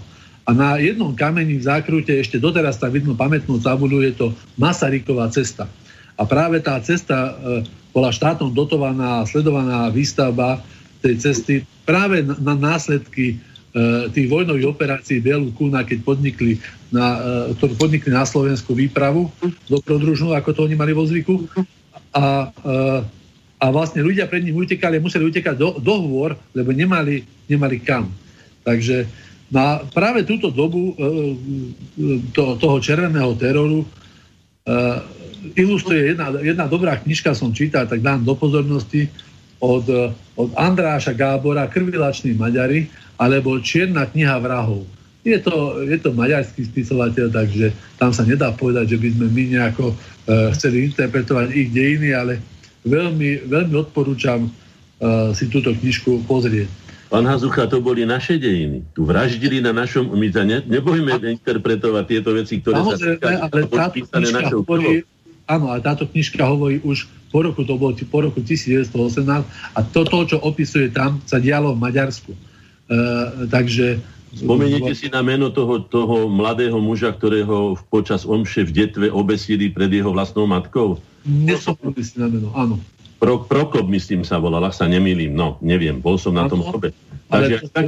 nesúvisí práve s týmto. No súvisí to s tým, ako sa Maďari správali na našom území. Treba si povedať celkom jednoznačne, kým Maďari nás likvidovali od začiatku a trápili a zatvárali a proskribovali a podceňovali a ja neviem, diskriminovali. My sme toto s Maďarmi nerobili nikdy počas celých deň. Tu máte ten príklad tzv. Reciprocity. Samozrejme, je potrebné aj na tieto veci spomínať, respektíve upozorňovať a mať ich v pamäti. A byť opatrný na to najmä. Len ja som spomenul ten červený teror, lebo ten bol spomenutý a Béla Kun a práve táto udalosť nesúvisí s Bélom Kunom. Hej. Takže... Ale bielý teror nebolo nič lepší, veď vieme, čo tu vieme veľmi dobre, čo tu robili fašisti a maďarskí. Áno, presne tak. No, takže, no a ako bolo tiež spomenuté vlastne, že aj tá delegácia, ktorá bola v Trianone, že možno tam boli podľa tých mien sa dá usudzovať, že boli pomaďačení Slováci. Takže aj to pomaďačovanie a naháňanie, ako aj Ivan spomenul, pán docent, že tie počty, ktoré sa brali pri Trianone, boli podľa šítania v roku 1910, kedy bol najväčší tlak a to šítanie obyvateľstva bolo strašne zmanipulované v prospech Maďarov, aby si nahnali čísla. Veľmi podobne tomu aj teraz je tak, ale využívajú na to inú národ, alebo inú národnosť. Štatistických Maďarov, výroba štatistických Maďarov, áno, je to tak. Presne tak, ale považoval by som teda tak, že z hľadiska historického to bolo vlastne zbytočné míňanie energie a vybíjanie sa na hlúposti, ktorá potom aj tak stroskotala, na úkor rastu krajiny. Lebo myslím si, že Trianon, keď by sa chceli aj Maďari na to pozrieť nejako kriticky, tak Uhorsko bolo jeden zaostalý agrárny štát v rámci Európy. A všetci vrátane Maďarov vlastne získali možnosť sa slobodne rozvíjať. A myslím si, že to aj urobili, všetci to urobili. No a výsledky vidieť vo všetkých oblastiach a vo všetkých vzniknutých štátoch. Niektorým sa darilo lepšie, niektorým horšie. Ale či už za doby socializmu, lebo potom prišiel v týchto štátoch socializmus, alebo aj teraz vidieť tú životaschopnosť štátov, K čomu dávajú prioritu a k čomu dávajú zase inú vyššiu prioritu iné štáty. A je to potom na tom trošku možno aj vidieť. Takže minimálne maďarský národ získal možnosť rozvíjať sa sám, podobne ako sme my mali niekedy ťažké srdce, že ten rozvoj nám možno, že Česi brzdili aj. Mali také možno aj mýty, aj v hokeji, aj v rôznych oblastiach sme sa... Najmä v odburávaní slovenského priemyslu a v zahraničnom obchode a veľmi dobre a v uzurpovaní si všetkých generálnych riaditeľstiev. Samozrejme. Aj teraz je tomu často tak. Napriek tomu, že sme oddelená krajina a mnoho máme českých manažérov, ale možno, že je to v globalizovanom svete. Jedného zavreli. Áno. Takže možno to tak má vypadať. A, ja by som sa spýtal na jednu... Podotkol jednu vec, čo si nazval, pekne si to nazval, Ivan, že chlebové dôvody viedli k asimilácii a pomaďačovaniu, čo je do istej miery ľudsky pochopiteľné. Áno. A rád by som vypichol to, že presne toto sa deje aj dnes, tie chlebové dôvody. Pretože ja som presvedčený o tom, že maďarská menšina, alebo ako ich nazveme, maďarskí spoluobčania sú v našej krajine veľmi vysoko pozitívne diskriminovaní. A môžeme sa na to pobaviť a viem zo života kopu príkladov na to samozrejme uviesť. Hej. A práve aj v tej súvislosti toho listu, ktorý zase sa oni snažili, akože maďarská inteligencia, tak to bolo nazvané v médiách, že teda navštívila na pozvanie premiéra a žiadali určité veci. Aj tam si treba pozrieť tie osoby, ktoré tam boli a ich korene. Tiež je tam hodne ľudí, ktorí majú vlastne slovenské korene.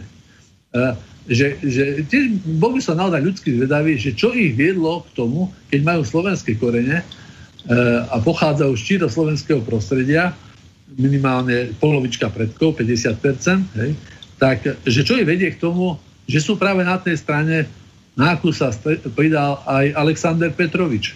Takže ja len toľko, že tie chlebové dôvody trvajú. Pán Hazucha, ja odmietam chlebové dôvody. Maďarizácia maďarského typu bola mimoriadne agresívna a bola odsúdená celou kultúrnou Európou. Ešte naposledy pán Arnold ako veľvyslanec Spolkovej republiky Nemecko, sme to rozposielali do všetkých štátov Európskej únie, napísal, keď skončil svoju misiu v Maďarsku, je to asi 10-12 rokov, že to, čo urobili Maďari s menšinami, nielen slovenskými, rumúnskymi alebo inými, ale aj s nemeckou menšinou, čo už je skutočne zložité, to presahuje akékoľvek kultúrne meze, ktoré teda on pozná a ktoré pozná kultúrna Európa. Tak si treba povedať, že ten Aponi, ktorý bol pravzorom toho, že mimoriadne surovo a agresívne, to nebola len otázka chleba, to bola otázka existencie, to bola otázka mnohorazí aj života. Vieme to veľmi dobre podľa našich národovcov, takže treba pomenovať veci tak, ako sú. Toto mentálne aziatstvo, ktoré si priniesli tieto hordy semka, trvalo najmä teda v Budapešti veľmi dlho a trvá pomaly do dneska. Veď vám hovorím, že Arnold to takýmto spôsobom odsúdi. Takže pomenujme veci, ako sú. A bol by som rád, keď vás tu mám obi dvoch, teda, alebo nie, ja mám, ale máme tu medzi poslucháčmi, aby sme sa vyjadrili aj k tomu pojmu Karpatská kotlina. Veď tá mitizácia, ktorou sa tu Maďari preslávili, aj svojich vlastných dejín, vymýšľanie si vecí, aj pomenovávanie, ktoré nemá nič spoločné so skutočnosťou. Ako to vlastne vy vidíte? Aká Karpatská kotlina? Ja som si zavolal vedúceho slovenskej alebo teda riaditeľa Slovenskej geologickej služby a spýtal som sa ho, ako geológovia charakterizujú kotlinu. Čo je to kotlina? On mi povedal, kotlina je to ako kotol, ktorá je zo všetkých strán tým istým materiálom, povedzme medená kotlina, alebo bronzová kotlina, alebo už ja neviem aká. A karpatskou kotlinou môže byť Liptovská kotlina, Turčianská kotlina, teda kotlina, ktorá zo všetkých strán je ohraničená Karpatmi. Ale to, kde žijú Maďari, to možno nazvať Dunajskou kotlinou, alebo Panovskou nížinou, alebo Panovskou kotlinou, pretože z jednej strany sú Dinárske vrchy, z ďalšej strany sú Alpy a potom sú Karpaty. Tak aká Karpatská kotlina? Čomu to podliehame a prečo tomu podliehame? Prečo sa necháme natiahnuť na tie veci, že oni nevedia rozdiel medzi uhorským a maďarským? To sú všetko mýty, ktoré treba vyvrátiť. No, myslím si, že táto biografia nie je až taká dôležitá. Dôležitejšie sú iné veci. A tu treba poznamenať aj jednu vec. My hovoríme o tej slovenskej menšine, ktorá zostala v potrianonskom Maďarsku, uväznená v podstate, a Maďari nedodržiavali princípy Trianonu, tej mierovej zmluvy, lebo ona hovorila o tom, že tam, kde žije 20-percentná inonárodnostná menšina, tak sa musí úradovať jej jazyku, musia byť školy a tak ďalej. No u nás sa to dodržiavalo niekedy až viacej a vieme, že dneska tuším 15% platí, no Maďarsko to nedodržiavalo, lebo ani tá Československá republika, však naši slovenskí predstavitelia, prvá republika to laxne prehliadala, však tie články, tie výzvy sú dosť často a sú početné a sú čitateľné aj v našich novinách. Beneš sa tvári, že táto vec ho zatiaľ nezaujíma a riešil predovšetkým problém Slovákov na Slovensku. Takže táto naša kradla a potom ale došlo k tzv. Výmene obyvateľstva, čo nebola šťastná myšlienka vzhľadom k tomu, že 70 000 týchto Slovákov, ktorí sa hlásili za Slovákov, pôvodne odišlo na Slovensku a dostali sa často aj do maďarského prostredia.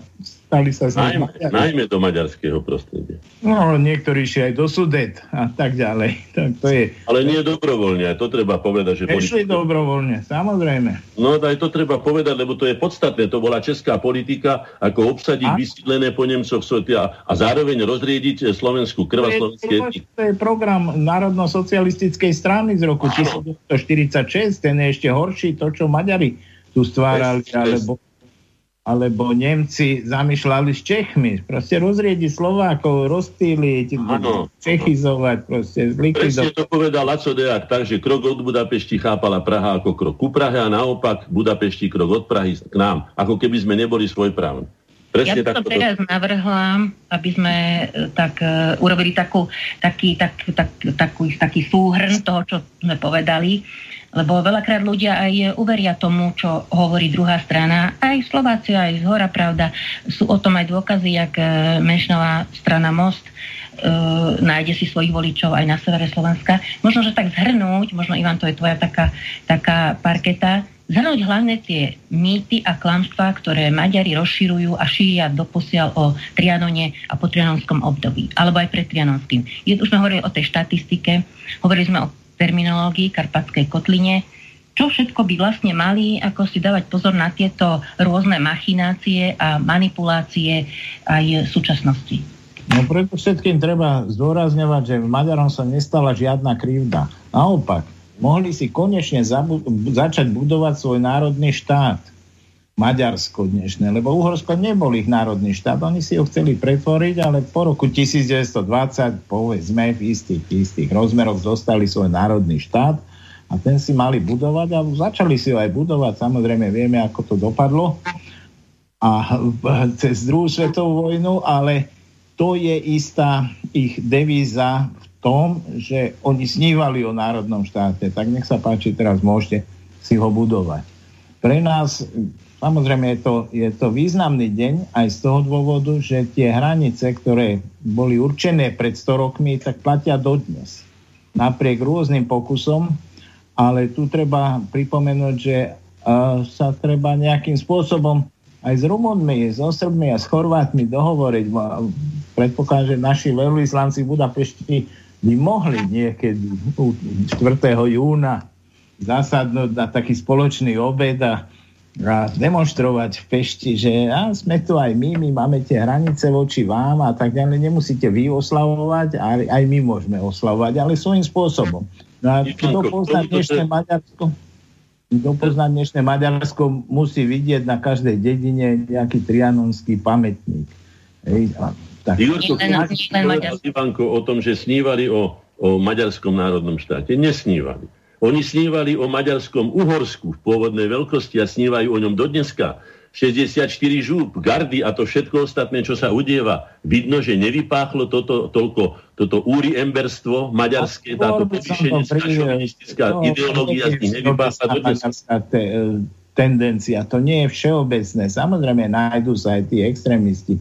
Boli posvetení ich kňazmi, arcibiskupmi gardy na ich hrade v Budapešti. Boli pritom. Boli tam štátni predstavitelia, ale neboli tam akože oficiálne, ale boli tam prítomní, čím dali jasne svoju sympatiu najavo. Takže nehrajme sa, že o tom nevieme, to nie je žiadna hračka o fazúrky. Sa dejú takto veci, ale myslím si, že ten hlavný prúd maďarského národa, ten má iné problémy. To má, ale národ obyčajne nerozhoduje, Ivan, rozhodujú jeho politické špičky. Tie ženú a národy aj do vojen. To vieme veľmi dobre. Aj proti... A preto si treba dávať na to pozor. Áno, to som hovoril od začiatku. Ešte keď sa môžem vyjadriť aj ja. Áno. Tak podrite sa, tí, ktorí sa považujú za potomkov kočovných hord rabujúcich tu na Európu, Hoci vieme veľmi dobre, že už je dokázané, že vlastne nemajú žiadnu už ani genetickú výbavu toho, tých pôvodných obyvateľov, ale oni sa s ním hlásia. Dôvodov, ktoré len oni vedia, hej. Nemajú právo nariekať nad tým, že stratili svoju maďarskú zem, ako to hovoria o navrátení svojej maďarskej zeme, lebo si žiadnu maďarskú zem spoza Uralu do Európy ani neprinesli. A to, čo sa nazývalo Uhorskom a dnes sa označuje názvom Maďarsko, už dávno pred ich vtrhnutím do Európy kultivovali pôvodné európske národy vrátane Slovenov, teda dnešných Slovákov. A koľko si tej svojej maďarskej zeme, za ktorú tak nariekajú, priniesli na kopytách svojich či iných ukradnutých koní po ceste, keď rabovali všade, kade išli. To nevedia ani samotní Maďari. A ani to miesto, kde im tá maďarská zem z tých kopíc spadla, aby sa vedeli ohraničiť, že čo im vlastne patrí. V tomto ja považujem Trianon za krivdu, pretože boli okradnuté pôvodné slovanské a iné národy európske, ktoré tu boli pôvodné, a nie Maďari. Maďari nemajú absolútne žiaden nárok na to, aby nariekali, ale robia to z farizejských dôvodov, aby vzbudili lútosť u tých, ktorí nepoznajú maďarské dejiny, tak ako ich nepoznal, alebo maďarsko-slovenské vzťahy, ako ich nepoznal ani tzv. Vysoký komisár van der Stoel, s ktorým som rokoval ako poslanec Národnej rady. A keď sa ma pýtala, čo vy sa tých Maďarov tak bojíte? Keď som prejavil určité, teda nie že určité, ale konkrétne obavy o to, že čo sa udieva, a ja hovorím, a poznáte vôbec slovensko-maďarské vzťahy? No, že nie, ani som sa tomu nevenoval. Hovorím, a tak ako môžete robiť komisára alebo arbitra medzi nami, keď nepoznáte dejiny? A potom som mu ja položil otázku. Pán van der Stoel, dali by ste kľúče od svojho bytu, aby vám polieval kvety tomu, kto vám 5-krát vykradol byt? A on, že nie, a prečo? No, pretože Maďari len v 20. storočí, myslím, že 19, 38, 39, 45, 68, šliapala vojenská čizma maďarská po našom území. A treba ale dodať tú podstatu. Tým naša ani raz. Pretože keď bol ten spor, však viete veľmi dobre, že som bol jediným poslancom, ktorý neratifikoval slovenskú maďarskú zmluvu z dôvodov, ktoré poviem, ak bude na to čas ešte, hej, tak som dôvodil tým, že musíme si vysporiadať svoje vzťahy. A na to Mešer povedal, urobíme to ako Nemci s Francúzmi, urobíme hru červoto. Ja hovorím, ale pán Mešer, nemiešajme hrušky s jablkami alebo so zemiakmi. Títo Nemci a Francúzi sa navzájom vyvražďovali stáročia. My sme Maďarom vlas na hlave neskrivili. My nemáme dôvod robiť hrubú čiaru ani sa vyrovnávať. My sme vyrovnaní. Ak sa má niekto vyrovná, sú to Maďari, a keď urobia tie veci, ktoré sú potrebné, ospravedlnenie sa, vrátenie toho, čo nakradli a prejavenie ľútosti nad tým, čo tu vlastne narobili so slovenským národom. Čo si všimla už potom aj kultúrna Európa, veď Björnstjerne asi nebol hlupá, keď otvoril túto otázku pre celou Európou. Tak potom môžeme sadnúť za stôl a môžeme urobiť, ale to sa nestalo. Do dneska deň sami ste to konštatovali, je to aj v našom vyjadrení. Maďari nikdy nesplnili žiadne podmienky, ani dokonca tie, ktoré podpísali. Takže to si treba uvedomiť, čo to sú za vtáčikovia a čo to je za povaha. A treba byť v tej povahe by sme my vedeli veľa hovoriť, ale spomínal si Ivan ešte len tom takú faktickú poznámku, že bežní ľudia sa nestarajú o tieto záležitosti irredentistické alebo trianonské. Áno, v tom čiastočne máš pravdu. Ale problém je v tom, že je tu silná propaganda, aj podporovaná bohato finančne, či už v kultúrnych pamiatkách, školstve. Vo všetkom, čo len existuje, vo všetkých oblastiach. A tým práve tou politickou reprezentáciou, alebo aj občianskou v súčasnosti už, tými občianskými združeniami, mimovládkami, práve sa darí manipulovať touto mienkou v prospech tej irredenty. Takže ešte, pán Hazucha, keď chcete reagovať, a potom by sme už mohli prejsť do takej nedávnej minulosti, aspoň pán Hornáček by povedal základné také milníky, kde sa stali najväčšie problémy alebo chyby, aby sme aspoň stihli tie aktuálne veci. Pán Hazucha? Pani Vyšná, ja by som skôr, ako dám pánovi Ivanovi Hazuchovi slovo, tak prišlo tu viacero otázok. Pred nejakou polhodinou tak reagoval poslucháč Vlado, ktorý nás informoval, že Cimerman bol vysielaný včera, takže asi poslucháčka to počúvala z archívu. Všetko funguje ako má. Druhá otázka na pána Hazuchu, ale nie na mňa, ale na Ivana. V čom vidíte hlavné príčiny viacerých prehraných volieb národných strán na južnom Slovensku? Tým nemyslím len voľby, ktoré sú celonárodné, ale aj komunálne. Pýta sa poslucháč Ivan. Zhodou okolností. Ani som nevedel, že toľko Ivanov existuje. No. Takže v prvom rade má posluchácka otázka má prednosť, takže v tejto téme by sa dalo povedať, že prehraty alebo neúspechu na južnom Slovensku vo voľbách by som vedel veľmi podrobne, len ja nechcem až tak veľmi veľa zabrať času práve touto tematikou, ale niekoľkokrát... To je na reláciu. Výborne, áno. Robil som analýzu vlastne volieb niekoľkokrát v tejto oblasti. Takže poviem možno, že pár vecí k tomu. Nevenoval som sa iným okresom, venoval som sa iba okresu Rimavská Sobota. Takže poviem určité špecifika a možno, že v čom to visí. Rimavsko-Sobotský okres je jeden z najväčších na Slovensku, neviem, či je asi druhý, alebo aj najväčší.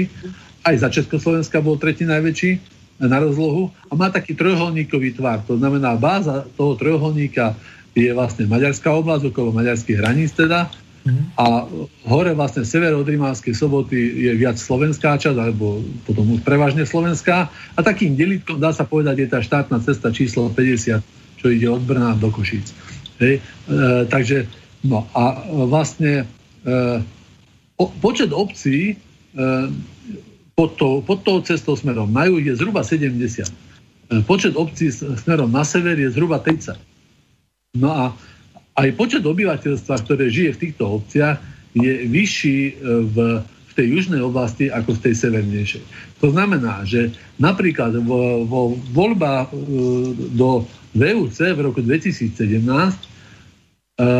prichádzalo vlastne, teda samozrejme sa podávajú kandidátky.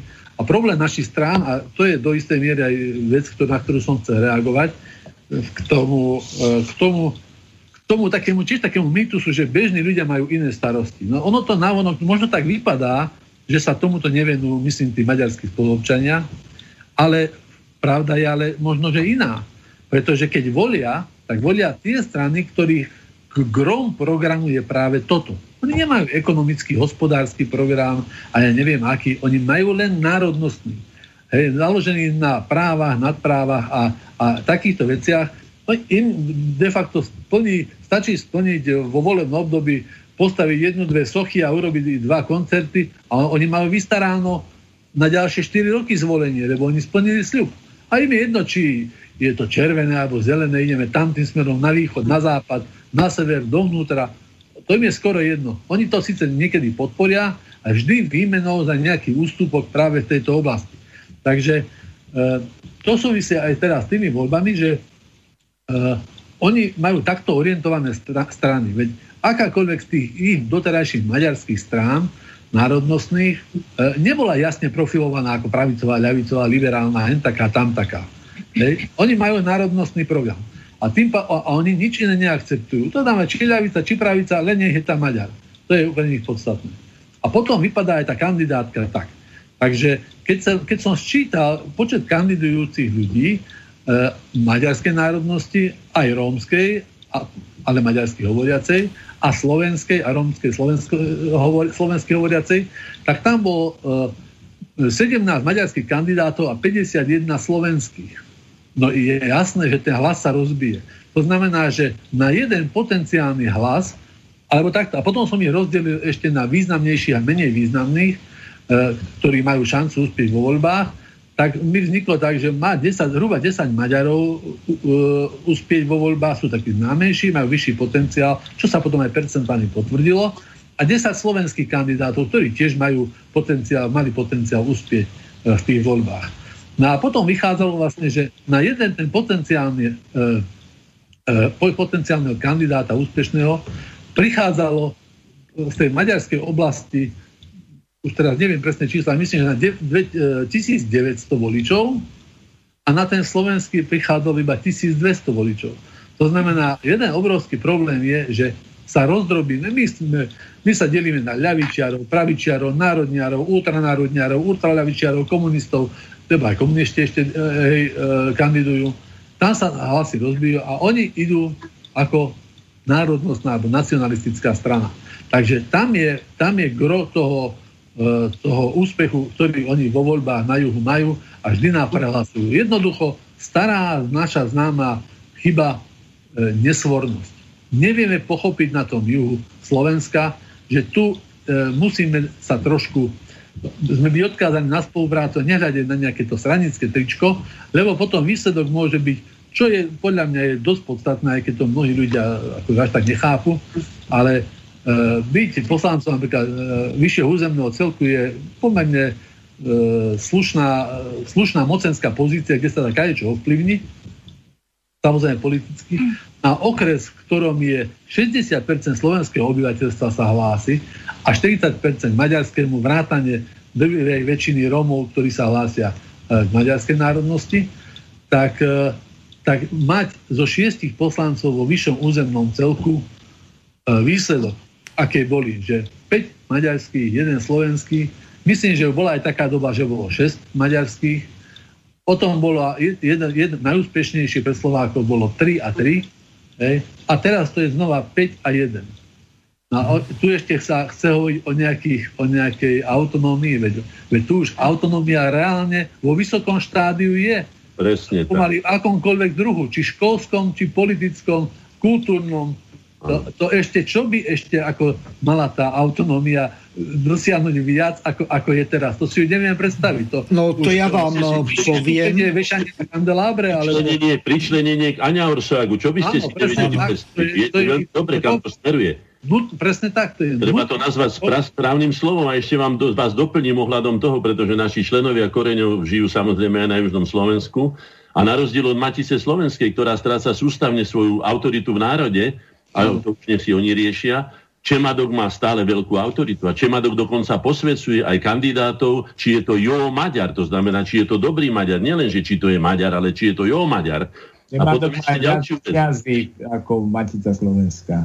No a treba, má 60, okolo 60 alebo 70 000 členov, hoci Matica Slovenská neviem, či má 25, no ale to nebudeme riešiť teraz. Ale tento systém desiatkárov si treba uvedomiť. Naši členovia toto doniesli systém desiatkárov, ktorý má Čemadok. To znamená, že jeden čemadokár má na starosť 10 iných Maďarov, ktorým povie, ideme voliť a budeme voliť týchto. A tak sa ide. A chceš mať to, čo chceš mať. Medzi nami chceš byť našim pusipajtášom a tak ďalej, chceš nakupovať v našich obchodoch, chceš mať výhody z toho, chceš, aby tvoje deti sa hrali s našimi, aby tvoj otec mohol si sadnúť k poldecáku do krčmy, aby tvoja mama sa mohla rozprávať v kostole s našimi týmito, tak budeš voliť toto. Takto oni, a toto je základný systém toho. Není to len disciplína Maďarov, veď väčšinou sú to pomaďarčení Slováci, treba povedať, hej. Majú takú istú ľahostajnosť, alebo väčšinovú ľahostajnosť, ale systém desiatkárov im tomu pomôže, aby veľmi dobre vedeli, to je jedna vec. A druhá vec, že na nich pôsobí dvojitá propaganda. Jednak menšinové slovenské vysielanie, ktoré je bohato podporované, a jednak sústavné počúvanie maďarských staníc a maďarskej propagandy. Takže oni žijú, ešte aj tí, čo majú napríklad zapnuté rádio od rána do večera v garáži alebo v záhradke, žijú maďarským štátnym životom, lebo počúvajú maďarské stránky, to si treba povedať, preto sú oni napáknutí tým maďarstvom viacej a preto je tam takýto úspech týchto maďarských strán. Ja by som povedala, že... Doplnil ešte, alebo ukončil... Pán Hazucha, moment. Ja si na chvíľu zoberiem slovo, lebo som sľúbil našim poslucháčom, že od 5:30 bude možné volať, čiže telefónne číslo do štúdia je +421 910 473 440 alebo zo Slovenska 0910 473 440. Pre istotu ešte zopakujem e-mailové adresy studio.bb.juh@slobodnyvysielac.sk, prípadne gmailová adresa studio.bb.juh@gmail.com. Čiže bez diakritiky píšte, poprípade využite zelené tlačítko. Odovzdávam slovo našim hostom. Nech sa páči, pokračujte. No až môžem ešte dokončiť. Nech sa páči, dokončte. Bolo to spomenuté, trošku som zabudol na to, že volebná disciplína, práve na to som sa zameral pri tom svojom prieskume, lebo je taký mýtus, že Maďari sú zodpovednejší voliči. Toto sa mi nepreukázalo pri voľbách, keď sme počítali počet voličov a účasť vo voľbách, tak sa nepreukázalo, že mali vyššiu volebnú účasť ako slovenská polovica okresu. Avšak musím povedať teda objektívne, že tá maďarská časť, alebo ako to nazveme, tá južná časť nášho okresu je viac naplnená Rómami. A viete, Róm je dosť nespoľahlivý volič. Jemu je v konečnom dôsledku jedno, hlavne pri takých menej významných voľbách z ich pohľadu ako Vučka alebo Europarlament. Tam tá účasť u nich, oni o to nemajú nejaký veľký záujem, takže percentuálne sú motivovaní. Áno, ale viete, to je veľmi zrádny hlas. Oni ich aj motivujú, aj štartujú rôznymi vecami, aj korupciou, dokonca však bola preukázaná aj v našom okrese volebná korupcia v určitej obci, ale aj tak je to veľmi nespoľahlivý volič. On vám sľubí na všetky strany v momentálnej chvíli a okamžite na to zabudne. No a druhá vec je, ich úspechu je aj vlastne volebná kampaň. Množstvo peňazí, ktoré oni v kampani použijú. Ja, keďže žijem v Rimavskej Sobote, niekoľkokrát som kandidoval aj do mestského zastupiteľstva, aj do VUC, ale však samozrejme podporujeme aj iné voľby a snažíme sa robiť kampaň. Takže my všetky strany vrátane tej, ktorej pôsobím ja, pôsobím ako chudobný príbuzný pri kampani maďarských strán. Tam sa lejú peniaze, pán Boh vie odkiaľ, alebo teda asi vie pán Boh odkiaľ teda, a tam zase sa ukazuje tá naša nevykvasenosť a prílišná tolerancia, že potom to nejdeme. Tu sú také, aj po obciach, po malých obciach sú také honosné akcie po kultúrnych domoch, po koncertoch.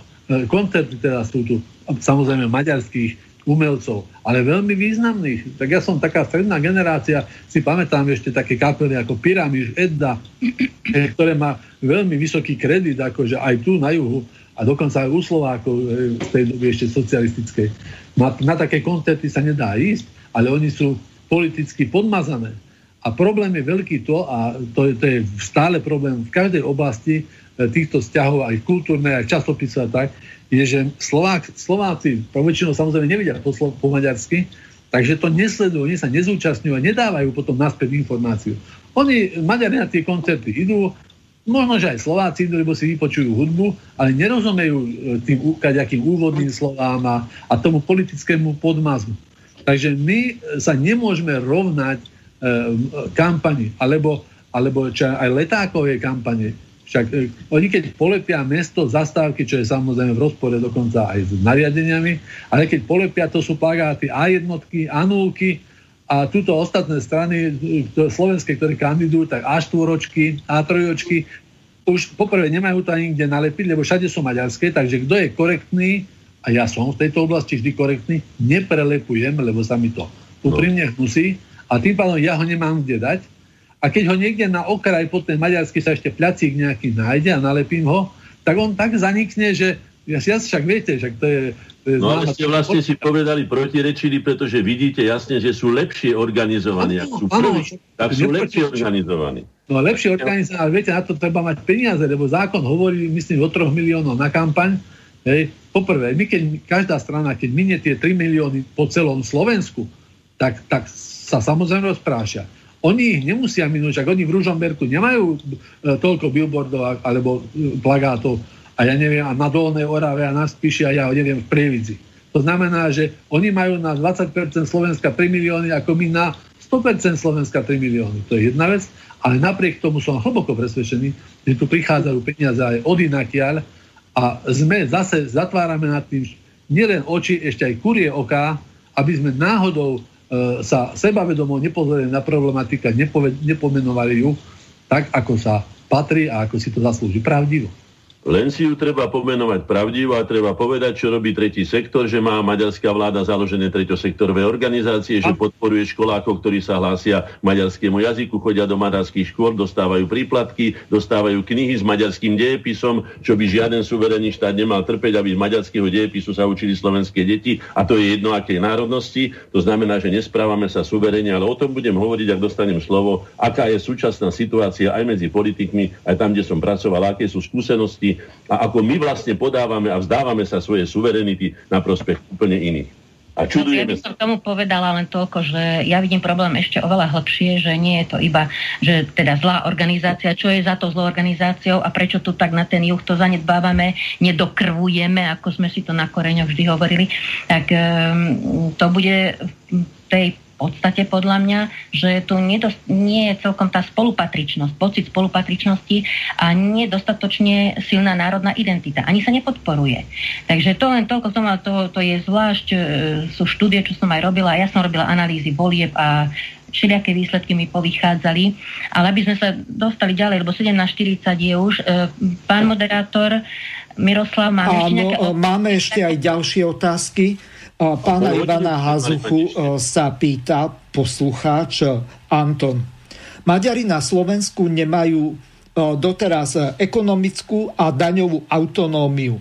V čom vidíte výrazné zaostávanie juhu Slovenska v ekonomickej oblasti a prečo tak veľmi málo investícií ide na juh Slovenska, keď Moshyt a SMK už niekoľkokrát boli vo vláde Slovenskej republiky?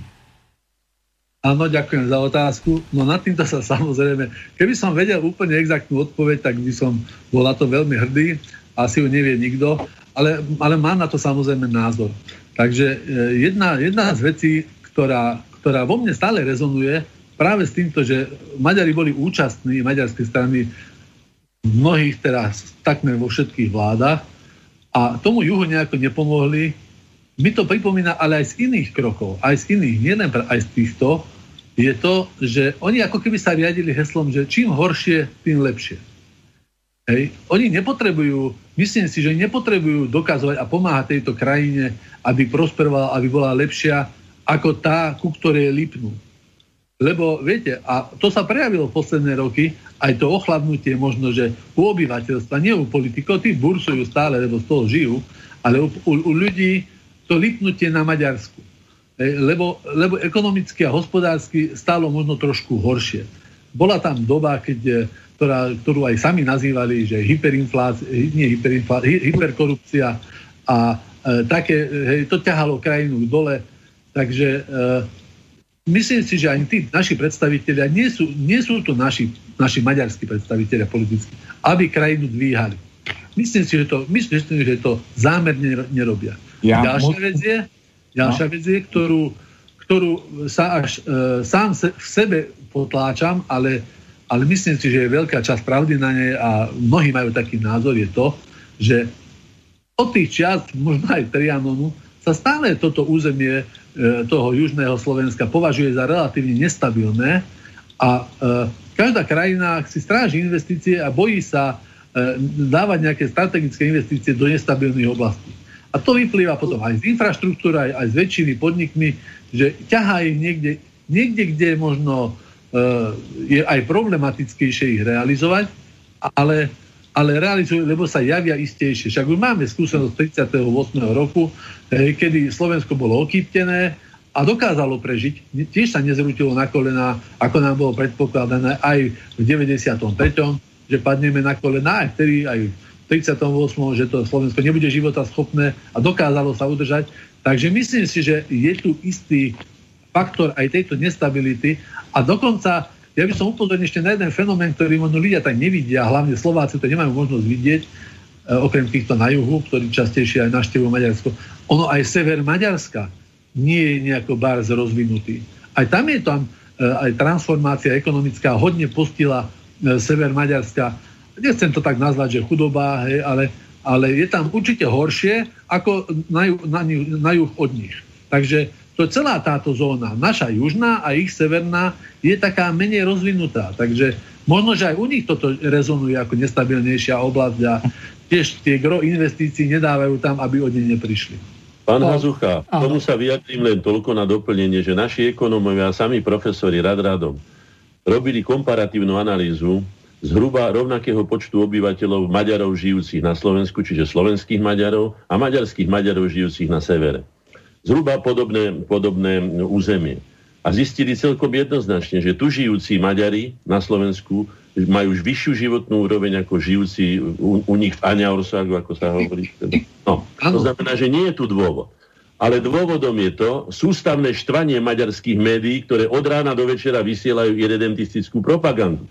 a nakoniec aj naše viny, že my trpíme, aby v našich autobusoch, teda na území Slovenskej republiky, boli verejne vybesované, povedzme, mapy Veľkého Uhorska s veľkým resentimentom po obnovení, ale ako hovorím, už nie Veľkého Uhorska, ale Veľkého Maďarska, teda ako Maďarského Uhorska. To znamená, že sú tu aj naše chyby, aj ich chyby, ale reálny podklad na to, aby Maďari sa siapali po cudzom území, nemajú ani oni, pretože aj oni vymierajú, nie ich toľko, že by potrebovali a že by sa neboli schopní štátoprávne vyžiť na svojom území Maďarska, bývalej Maďarskej republiky, a to vieme, prečo si zmenili na Maďarskú republiku na Maďarorsách, pretože oni považujú teraz za Maďarorsách všetko, maďarskú zem či maďarskú krajinu, kde žijú Maďari. Tam už samozrejme myslia predovšetkým na Sedmohradsko, to ich trápi, a samozrejme na Slovensko. Ako najslabšie, a to treba povedať celkom otvorene, to je vina predovšetkým našich slovenských politikov, ich tzv. Preústretovosti alebo tolerancie voči maďarským požiadavkám. Poznáte známe reči pána Fica, že ešte nikdy neboli slovensko-maďarské vzťahy také dobré, ako sú dnes. Môže sa o tom presvedčiť, nech ide tam na slovenský juh a potom zistí, že je to len, ak je to tak len preto, že Slováci sústavne ustupujú. Maďari fakticky, ako ste to povedali vy, a už to hovoríme dávno, majú školskú, aj kultúrnu autonómiu a už len čakajú, tak ako to aj Duraj povedal, že to padne ako samé, keď už budú mať školskú, budú mať, ja neviem, kultúrnu autonómiu, tak už tá územná a politická autonómia padne sama im do lona. Tak to oni rátajú. Ale my to podceňujeme a my sa tomu nevenujeme dostatočne, aby sme si uvedomili, že slovensko-maďarské vzťahy sú Achillovou pätou slovenskej zahraničnej politiky. A keď toto nenapravíme, ako povedal Ladislav Deák, znovu sa obrátim na túto už nežijúcu autoritu, ktorá ma v podstate do tejto veci zasvetila, pretože ja nežijem na tomto území, povedal celkom jednoznačne, že pri ministerstve zahraničných vecí, ak by nie rovno pri vláde Slovenskej republiky, malo byť samostatné oddelenie slovensko-maďarských vzťahov, aby sme nemuseli vždy chytať líšku za chvost, ale robili my perspektívnu politiku, ako to je, teraz neviem, či to poviem Páteleki, Alapitváň, či to poviem dobre, neviem, sa ospravedlňujem aj Maďarom, pretože nemám záujem przniť maďarčinu. Dobre, je tam ústav, áno, ktorý sa zaoberá len slovensko-maďarskými vzťahmi a sústavne snorí potom, kde majú Slováci nejakú slabinu, kde do nich pichnúť, kde ich ohovoriť, kde s nimi to budem hovoriť. Teraz sa k tomu ešte dostanem, akým spôsobom nás ohovárajú. Veď preto som ja nehlasoval za tzv. Základnú zmluvu slovensko-maďarskú o dobrom susedstve a priateľskej spolupráci, pretože Maďari sa ani ako dobrý sused, ani ako priateľ nesprávajú voči nám. Dali nás na súdny dvor v Hagu, vieme veľmi dobre prečo. Nedodržali zmluvu o sústave vodných diel Gabčíkov-Raňmaroš. Spôsobili nám desiatky miliárd škody, čo Julius Binder ďalších našich členov napísal pánovi Čaplovičovi a sa ho spýtal. Pán podpredseda vlády, mám kopiu toho listu, hej? Nechýba vám tých 22 miliárd, ktoré sú na Maďari dlží? Nechýba vám na školstvo, na výskum, na vedu, na sociálne veci? Nechýba vám? A pán Čaplovič však bol teda aj vylúčený z našich družení, aj za iné veci okrem iného, ale aj za toto, že jednoducho nezaradil ani do skupiny alebo do týmu, ktorý bol určený na vysporiadanie rozsudku súdneho dvora v Hágu, ktorý bol jednoznačne náš prospech, ktorý hovoril jednoznačne, že jednostranne nevypovedateľnú zmluvu nemali Maďari právo vypovedať a urobili to. To znamená, že sú nám dlžní všetky škody, ktoré narobili. A keď som povedal, a dokonca aj pán profesor Danišovič to podpísal, a podpísal to Milan Rufus, podpísal to Ladislav Ťažký, čiže osobnosti, a zaniesol som to osobne pánovi Čaplovičovi vtedy ako podpredsedovi vlády a on povedal, že nechceme dráždiť Maďarov, preto sme nedali Bindera do komisie. Binder mal byť predsedom komisie a všetky tie slabiny, ktoré majú Maďari využiť a vrátiť nám to, čo nám právoplatne patrí. A nie, že na to sa zabúda, do dneska deň tento dlh nie je splatený.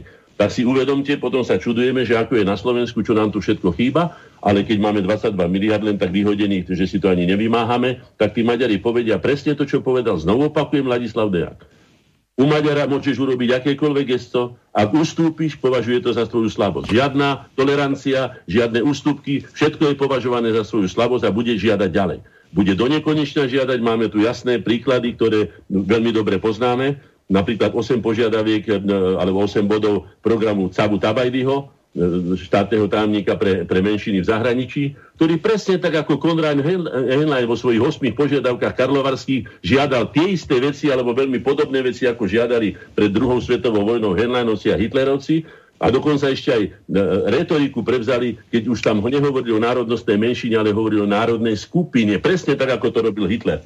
A toto sú veci, ktoré my zanedbávame. A keby sme mali to oddelenie, o ktorom hovoril už v roku 1990, dobre počujete, pred 30 rokmi Ladislav Dejak na Koreňoch povedal, že je potrebné vzhľadom na to, že našou najväčšou slabinou sú slovensko-maďarské vzťahy a je to najohrozenejšia časť nášho územia, máme mať samostatné oddelenie, ktoré už dávno malo vychovať odborníkov na slovensko-maďarské vzťahy.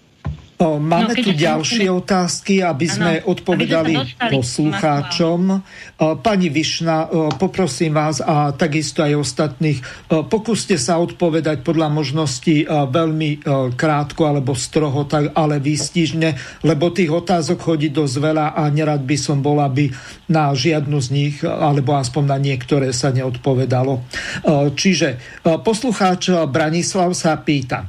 Dobrý večer, rád by som sa spýtal hosti, dokedy odhadujú udržanie sa terajšej vlády, keď robí všetko preto, aby ich väčšina Slovákov nenávidela. Čo odporúčate Slovákom, ktorí nesúhlasia s plánovanou vlastizradou, majú ísť do ulic, alebo čo je najlepšie urobiť? Ďakuje Branislav. No, kto sa ujme tejto otázky? Ja môžem povedať svoj názor na to veľmi stručne. Je to po Kačinej svadbe. Takto sme sa mali správať pred voľbami a teraz vieme veľmi dobre, kým je posvetená táto vláda, ktorá nevládne, ale ktorá poslúcha cudzie záujmy a nie slovenské. Takže bude tu dovtedy, dokedy bude záujem ho udržiavať. A je tu aj veľké nebezpečie, že skutočne bude ustupovať maďarským požiadavkám. Mám tu pred sebou to memorandum maďarskej komunity. Myslím, že ho máte aj vy. Chodí internetom a vieme veľmi dobre, o čo im ide. To znamená, že takú slabú vládu, akú máme teraz, sme ešte nemali počas celého obdobia obnovenia Slovenskej republiky a neveští pre nás nič dobre. Ale hovorím, je to už podľa môjho názoru neskoro, už je po voľbách, boli posvetení a teraz budú splácať dlhy tým, ktorí im pomohli sa dostať k moci. Je tam aj zahraničí. Poslucháč Igor kladie otázku pánovi akademickému Maliarovi Hornáčkovi a pani magistre Višnej nasledovnú. Podľa zverejnených materiálov je evidentné, že premiér nadštandardne načúva želania Maďarom na Slovensku, je rovnako pozorný aj k želaniem slovenských národných organizácií, to je prvá otázka, akú vysokú podporu dostávajú od štátu Združenia slovenskej inteligencie a zároveň sa pýta, ako vás môže podporiť pán Hornáček. No poviem len toľko, nedostali sme od roku 1998 ani halier a ani cent od štátnych orgánov alebo štátnych inštitúcií alebo zo štátneho rozpočtu Slovenskej republiky. My, ktorí sme sa podstatnou mierou podielali na obnovení slovenskej štátnosti. Nebudem nad tým lamentovať, iba konštatujem, že žiadne. Z toho vyplýva samozrejme aj záujem, to jedno či pána Matoviča, alebo predtým pána Fica, alebo iných, ktorí nás absolútne neprijali na žiadne rozhovory, ani len na konzultácie ohľadom mnohých iných vecí v odbornej stránke alebo z odbornej roviny. Politicky sa rozhodujú oni, lebo oni majú politickú zodpovednosť, ale my sme prevzali dobrovoľne na seba, máme o tom uznesenie, dobrovoľne sme prevzali príslušný podiel morálnej a odbornej zodpovednosti, ktorú sme ochotní sa deliť o ňu s výkonnými orgánmi politickými a pomáhať im nezištne zadarmo v rôznych komisiách. Neboli sme menovaní do ničoho. To znamená, že musíte jasne vidieť, kto vládne na Slovenskej republike a národovci, medzi ktorých sa rátame aj my a vlastenci sú považovaní za náckov, ešte aj predstaviteľmi Slovenskej republiky a preto to vyzerá tak, ako vyzerá a preto iné štáty v tejto otázke aj identity, aj národnej, aj štátnej identity sú ďaleko lepšie poistené, ako je Slovenská republika.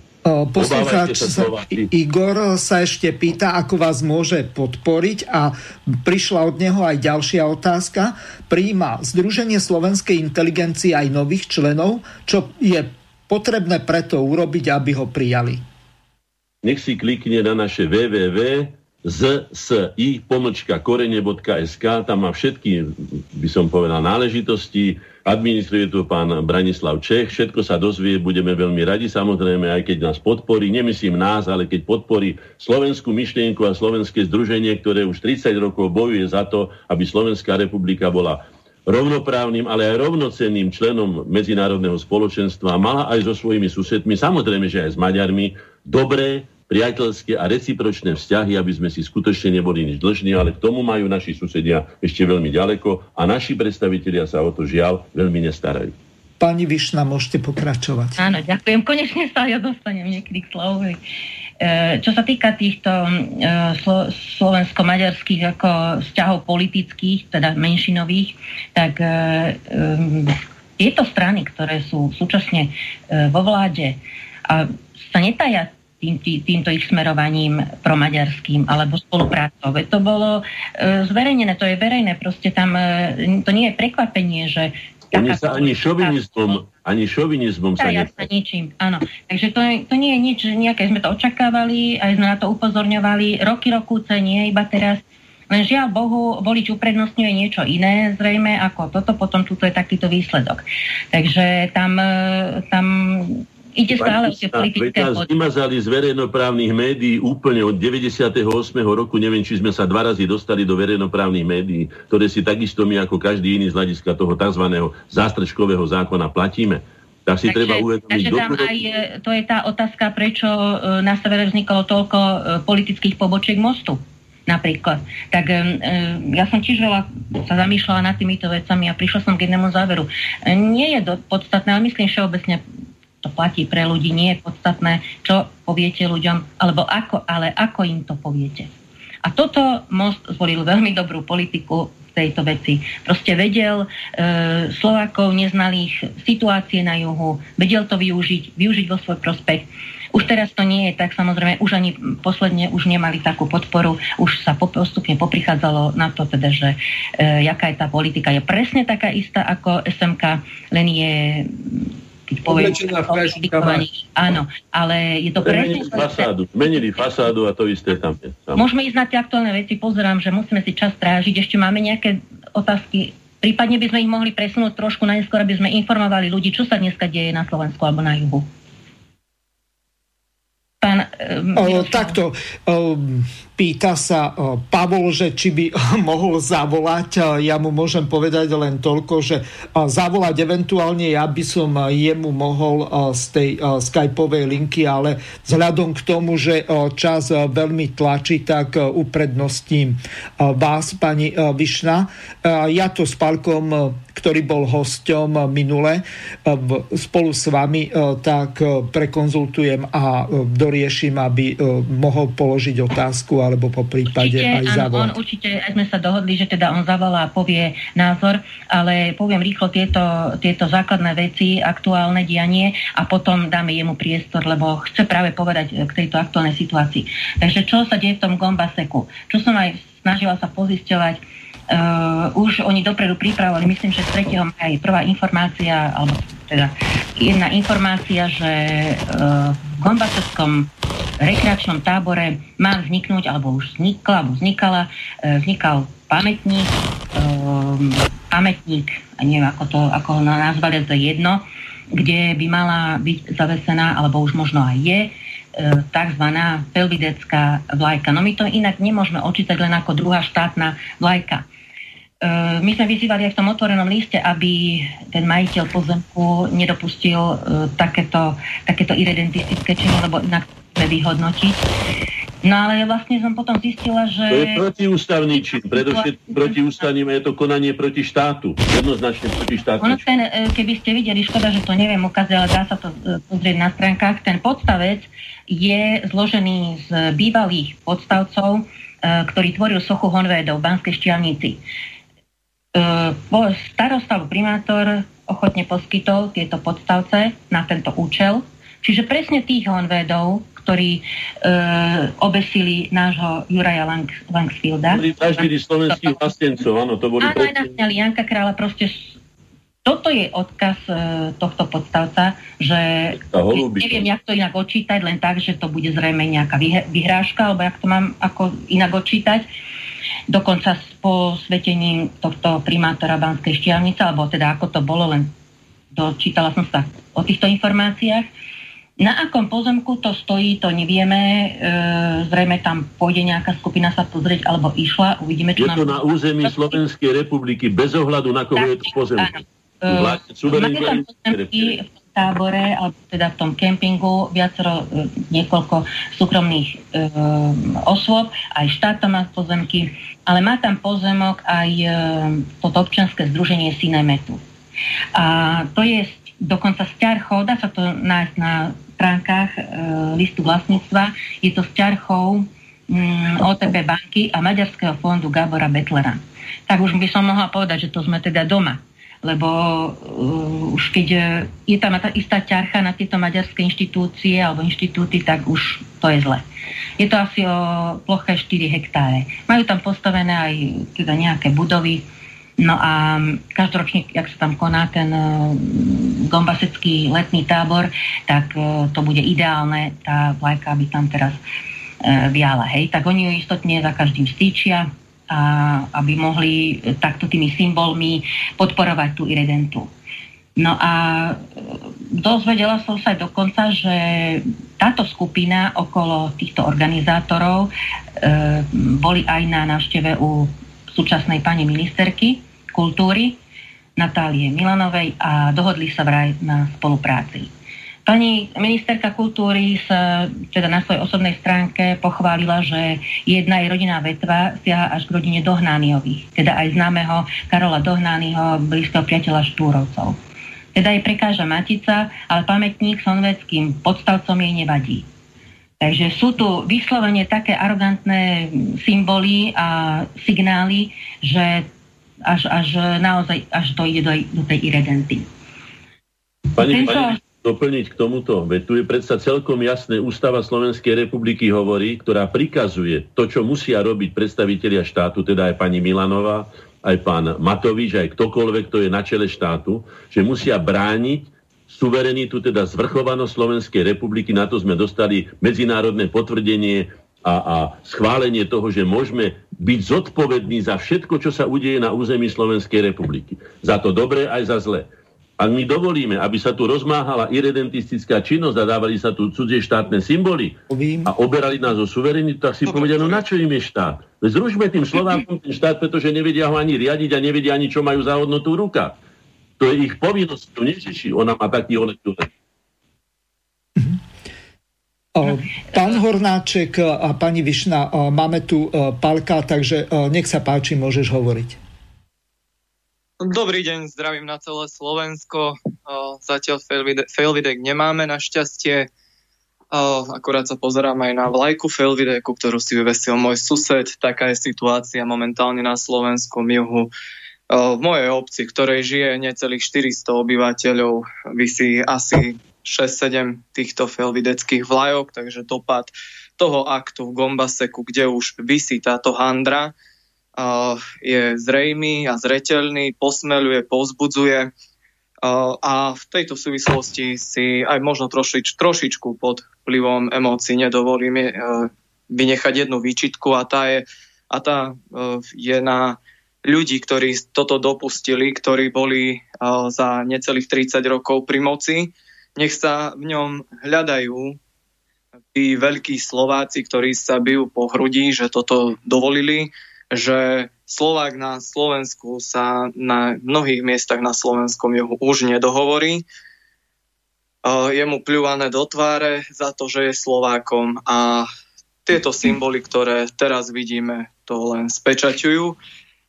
Nevadí, treba sa z toho pozdýchať, ale treba pracovať minimálne s takým nasadením, ako pracovali irredentisti na tomto a treba pracovať na tom, aby tieto symboly boli zakázané rovnako ako symboly fašizmu, nacizmu.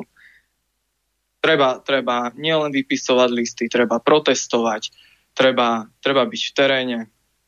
My zo Slovenského hnutia obrody budeme aj počas tohto víkendu v teréne a ja všetkých srdečne pozývam, naozaj komu záleží na slovenskom juhu, na Slovensku ako takom celom dnešnej podobe.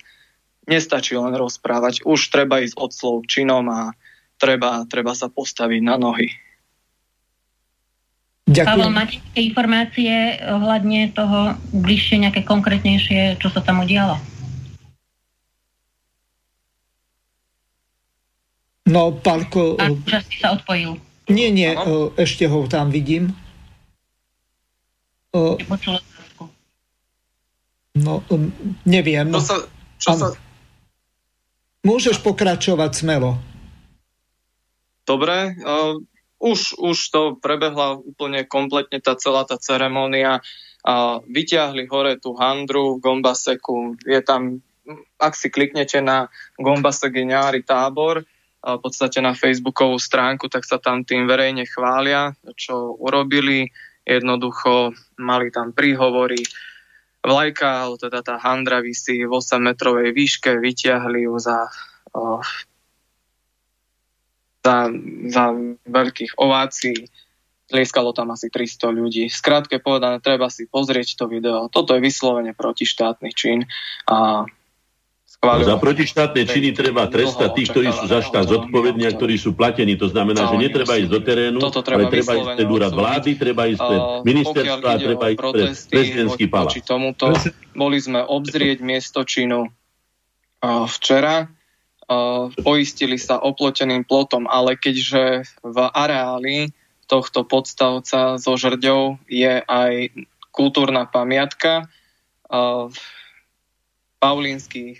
zrúcanina Paulínskeho kláštora, nemalo by byť všetko oplotené, pretože pamiatky sa nesmú oplocovať. Musia byť verejne prístupné verejnosti, ak sú bezpečné, a táto kultúrna pamiatka je bezpečná. Takže treba určite sa proti tomuto postaviť, lebo to zlegalizujú. A budeme presne tam, kde sú Rumúni, kde keď som minule naposledy pozeral jeden dokument zo Sedmohradska, tak verejne tam tamojší Sikuli, teda Maďari, vyhlasujú to, že toto je boj o územie, toto je boj o kultúrne prežitie a jediného nepriateľa vidia Rumúna. A ak toto chceme mať na Slovensku, že sa takto sfanatizuje táto zložka obyvateľstva na slovenskom juhu, tak to neohrozí len slovenský juh, ale aj severnejšie regióny. Preto je veľmi dôležité v týchto dňoch, aby sa aj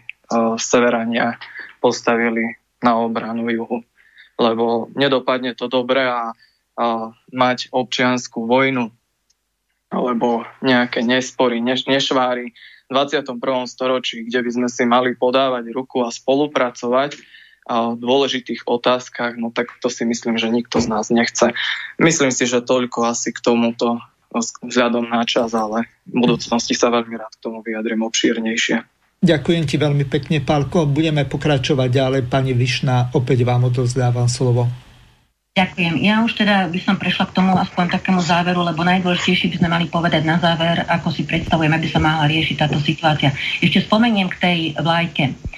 Andre, v programovom vyhlásení vlády sa píše v stati o národnostných menšinách, že chcú posvetiť prijatím zákona o postavení národnostných menšín práve tieto symboly schválením legislatívy. To znamená, že budú môcť národnostné menšiny používať všetky svoje symboly, ktoré považujú za svoje symboly. Tak táto zástava, ktorá teraz je akože protištátna, tak bude posvetená schválením tohto národnostného zákona. Čiže ja by som navrhla, alebo navrhujem teda, aby sa iniciovalo mimoriadna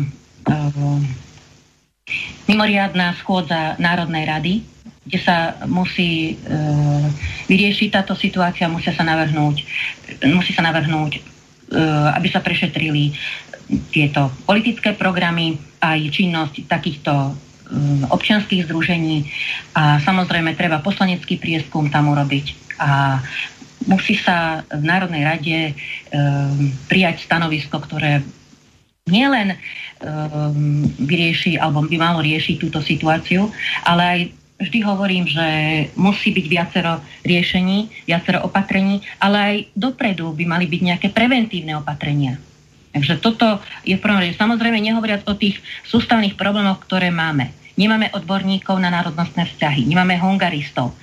Ani na politickej úrovni. Nikde nemáme človeka, ktorý by sa venoval a poznal túto situáciu, aj to pozadie. Máme síce štátnych radcov aj v prezidentskom paláci, ale to nie sú štátni radcovia národnostných vzťahov, ale to sú iba nejakí bojovníci za práva menšín. Chýba nám rámcový dokument národnostnej politiky. A samozrejme by mala prijať slovenská politika, lebo štát už akokoľvek legislatívne jednotný úzus na túto trianonskú irredentu.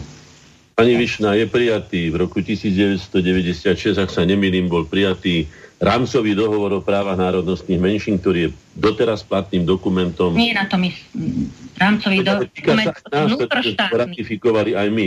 My sme síce ratifikovali, bohužiaľ, s Maďarmi v tejto nešťastnej slovensko-maďarskej tzv. Základnej zmluve aj to odporúčanie parlamentného zhromaždenia 1201, ktoré zakladá za istých okolností aj uplatnenie väčšinových teda práv menšín. To znamená, že je tu nebezpečný precedens, ktorý všetky štáty odmietli, len my, teda vtedy za vedenia pána Mečiara, sme prijali, sadli sme na to, podpísali sme zmluvu s Maďarmi na území tretieho štátu, čo nemá obdobu, ako keby sme boli nejakí vazali. V Paríži sme podpisovali slovensko-maďarskú zmluvu. A The Guardian na druhý deň napísal, že víťazom tejto zmluvy je jednoznačne Horn. Už vtedy sme vedeli, že je zle. Preto som nazval túto zmluvu rozsudkom smrti nad slovenským juhom. Aj keď ma to stálo politickú kariéru a pán Mečiar ma vyrazil z tohoto, dal ma nevoliteľné miesto za to, že som nebol poslušný a že som mu neurobil radosť, aby som teda hlasoval za niečo, čo je vrcholným ohrozením slovenskej suverenity a územnej celistvosti. Takže takto sa veci majú, treba si aj pozrieť do vlastných radov. A treba v tomto okamihu, keď toto chce táto vláda urobiť, treba ho vyhlásiť za neslovenskú vládu a treba tvrdo protestovať tam pred ich kabinetmi, kde robia takúto špinavú politiku proti slovenským záujmom. My ja by som mohol vstúpiť do tohto, do tejto debaty. Ty si, Vilo, spomínal, že teda bol odsúdený slovenský juh a tak ďalej na nejakú smrť alebo pripojenie k Maďarsku. Prešlo 24 rokov a zatiaľ ten slovenský juh je slovenský. Počet Maďarov, vieme o tom, ako klesá postupne v Slovenskej republike, takže tá situácia nie je až taká dramatická. Aj tých 30... Ja som ti už mnohorazí hovoril teraz veľmi dlho, tých 300 Maďarov v tom Gombaseku. Samozrejme, ja protestujem a tak ďalej. O tých honvedoch by sme mohli hovoriť pomerne dlho. A o tej vlajke, Felvidek, ale 300 Maďarov, z toho 200 bolo určite z Maďarska, takže to nie je masová záležitosť, sa domnievam. A my musíme byť principiálni a musíme mať svoju národnú hrdosť a to nás ochráni. Ja som vo vlaku pred pár týždňami napomenul jedného Maďara, ktorý išiel s nejakou skupinou po Slovensku a stále hovoril Felvidek, tam hovorím mu po maďarsky, toto už nie je Felvidek, toto je Slovensko. Aj vy ste boli niekedy budinský pašalík, ale ja vás tak nenazývam a tak ďalej, tak bol prekvapený a zostal ticho.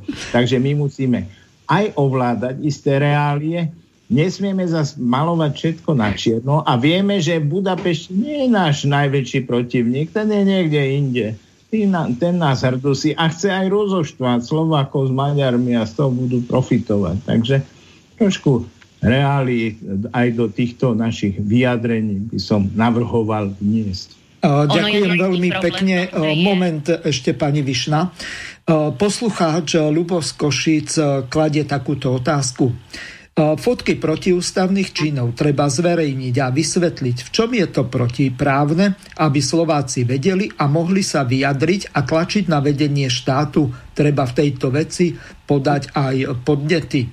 Ľubo z Košic pozdravuje do relácie. Takže Ľubkovi poviem len toľko, že sme dali niekoľko podnetov. Napríklad aj na pána Čákyho, ktorý v rámci parlamentnej delegácie, na ktorej čele bol pán Gašparovič, v Paríži odovzdal protestnú notu proti Slovenskej republike ako člen parlamentnej, mal byť okamžite zbavený poslaneckého mandátu. Znova opakujem, my podceňujeme túto otázku. Maďari už faktickú autonómiu majú.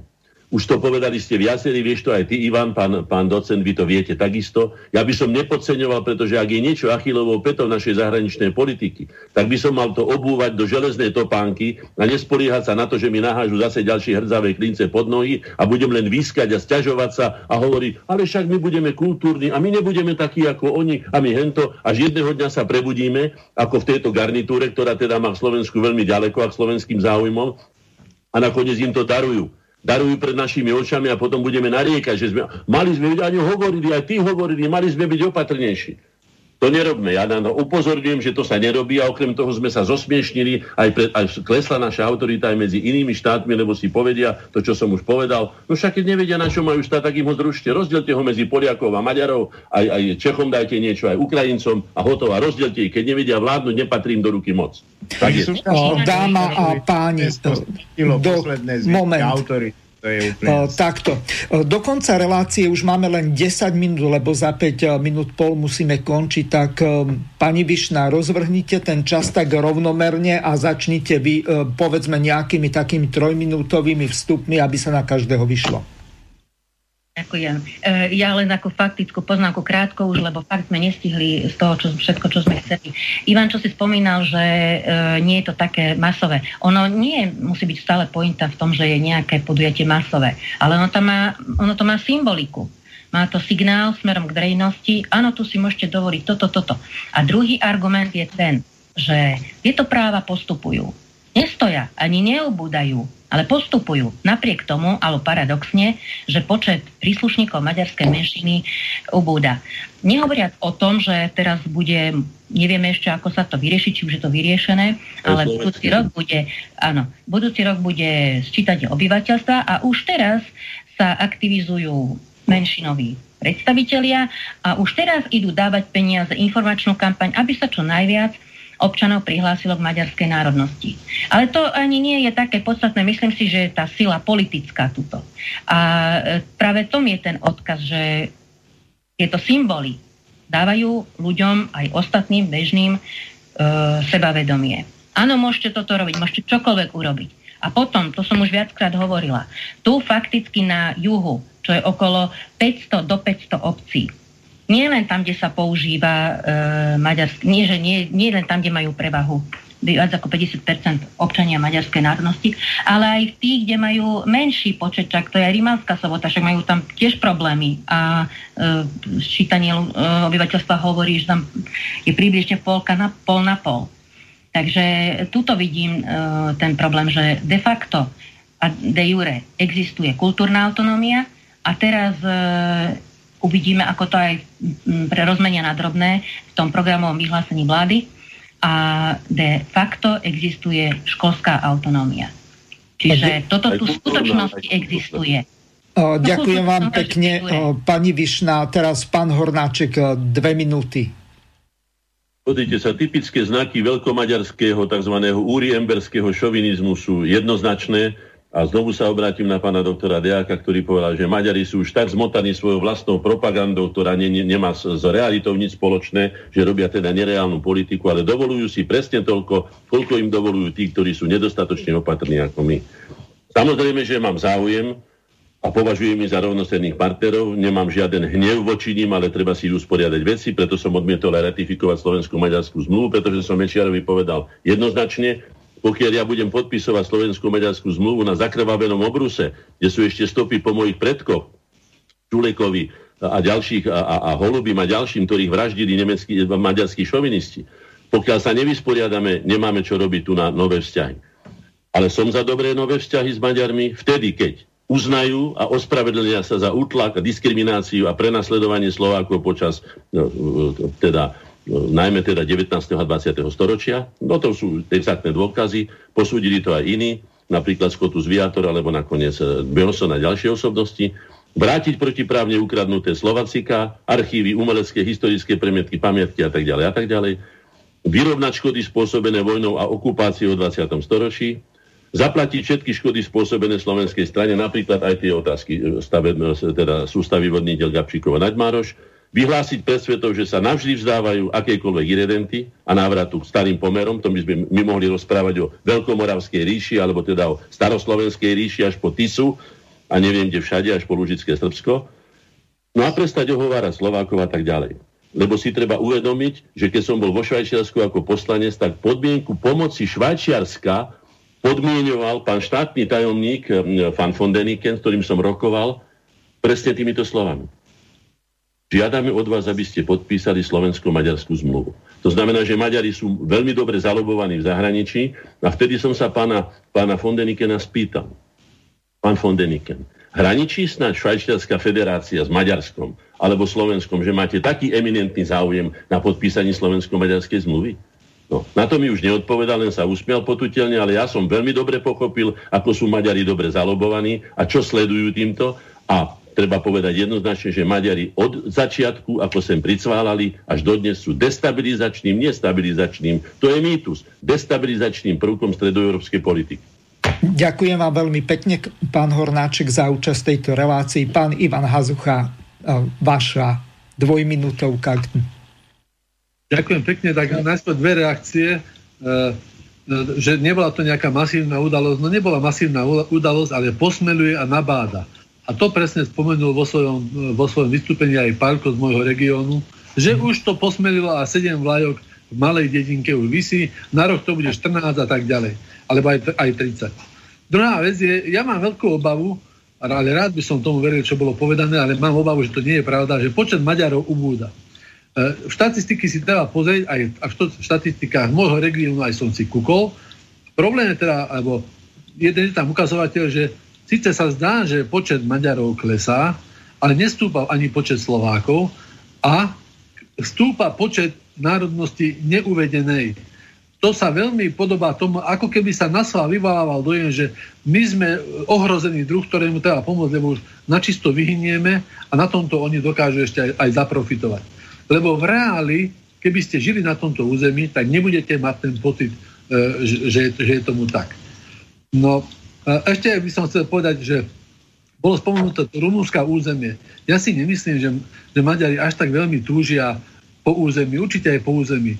Ja som presvedčený, že oni túžia práve po nás, po Slovákoch. Im strašne chýba ten pocit z 19. storočia. Túžia po nadvláde. Po nadvláde. A to sú slova jedného novinára slovenského, Peter Hunčík, ktorý povedal, že pohľad Maďara na Slováka je pohľad grófa na kočiša. A toto oni potrebujú. A v tomto vidím to nebezpečenstvo. A svoje vystúpenie v relácii ukončím dvoma citátmi. Jeden citát je, že bezhraničná tolerancia voči netolerantným vedie k zániku tolerantného a tolerancia hynie spolu s ním. To je jedna vec. A druhá vec, výrok českého prezidenta, mám rád jeho výroky, Miloša Zemana. Kto sa hrbí, spadne. A kto spadne, ten sa už nepostaví. A toto reálne hrozí aj nám, ako malému národu. Ďakujem pekne za možnosť vystúpenia. Ďakujem veľmi pekne pánovi Ivanovi Hazuchovi. Pán docent Mrva, vaše záverečné slova. Ďakujem za slovo. No tak samozrejme, že ja mám trošku odlišný pohľad na niektoré záležitosti. Aj s tým Šulekom a Holubím, keby sme išli veľmi dozadu, zistíme, že chudáka Šuleka udala jeho matka tým Maďarom. A to neboli ani Maďari, ale boli to takí Slováci, divosi, ktorí velebili Košúta. Jesenák bol vtedajší komisár, ktorý ho odsúdil na smrť a nechal popraviť z Berekstáku v dnešnom Šulekove. Takže ono, tá história je oveľa zložitejšia, ale aj tá prítomnosť. Všetko, keď sa začne škatulkovať, tak nám z toho vyjde skutočne veľmi podivná zmes. Ja by som navrhoval predovšetkým posilniť sebavedomie Slovákov, posilniť ale aj ráznosť našich orgánov. Prečo sa nežiada od maďarských strán, aby tam mali, že sú to strany na Slovensku? Je to SMK, strana maďarskej komunity, ale na Slovensku, lebo rumunskí Maďari majú RMK, Romania Maďarok Párťa, RMP, srbskí takisto majú tamto Srbsko, len naši Maďari vyslovene ignorujú Slovensko a majú tie svoje skrátky, takže to je trošku aj voči nim značná výčitka, ako keby sa oni oddelovali od Slovenska. A vieme, že niektorí majú také myšlienky nejakým spôsobom uhrať možno novú viedenskú arbitráž alebo čosi podobné, lenže v súčasnom stave neviem, ako to sa bude celé vyvíjať, lebo vieme, že sú síly nielen v Európe, ale aj niekde za oceánom, ktoré veľmi radi by využili napätie a prilievali olej do toho ohníka, ktorý nám začína pomaličky tlieť tu. Takže musíme si dať pozor. A a nerekriminovať do 19. storočia, nehovoriť o krvi, o ospravedlnení. To už môžeme sa ospravedlniť, aj Maďari sa môžu ospravedlniť len za to, čo sami spáchali, ale nie, čo ich predkovia porobili všelijaké veci. Tak to by som samozrejme neťahal teraz na stôl. Ale ináč ďakujem za veľmi hodnotnú a zaujímavú debatu, ktorá je len úvodom do tej obrovskej problematiky.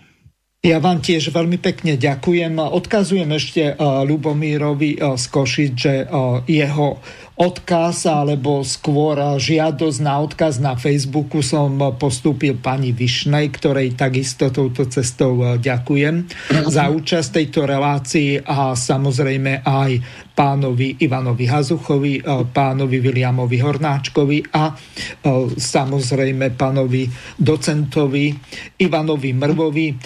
Teším sa na ďalšie pokračovanie tejto relácie, ktorá bude v utorok, to znamená 9. júna od 8. do 11. hodiny do poludnia, takže s ďalšími hostiami a pani Margaretou Výšnou budeme pokračovať. Veľmi pekne vám ďakujem za účasť a lúčim sa s vami. Do počutia. Nemáme náhodou ešte 4 minúty, pán Hazucha? Ja tu mám nemáme z toho dôvodu, že ďalšia relácia ide po nás. Pohľady s Borisom Kolárom a dohodnutí sme tak, ako bolo povedané a pani Margareta Výšna vám to vysvetlí po relácii, takže ďakujem. Vysielací čas dnešnej relácie veľmi rýchlo uplynul, tak sa s vami zo štúdia Banská Bystrica Juh lúči moderátor a zvukár Miroslav Hazucha, ktorý vás touto reláciou sprevádzal. Vážené poslucháčky a poslucháči, budeme veľmi radi, ak nám zachováte nielen priazeň, ale ak nám aj napíšete vaše podnety a návrhy na zlepšenie relácie, lebo bez spätnej väzby nebudeme vedieť relácie zlepšovať, za čo vám vopred veľmi pekne ďakujem. Do počutia. Táto relácia vznikla za podpory dobrovoľných príspevkov našich poslucháčov. I ty sa k nim môžeš pridať. Viac informácií nájdeš na www.slobodnyvysielac.sk. Ďakujeme.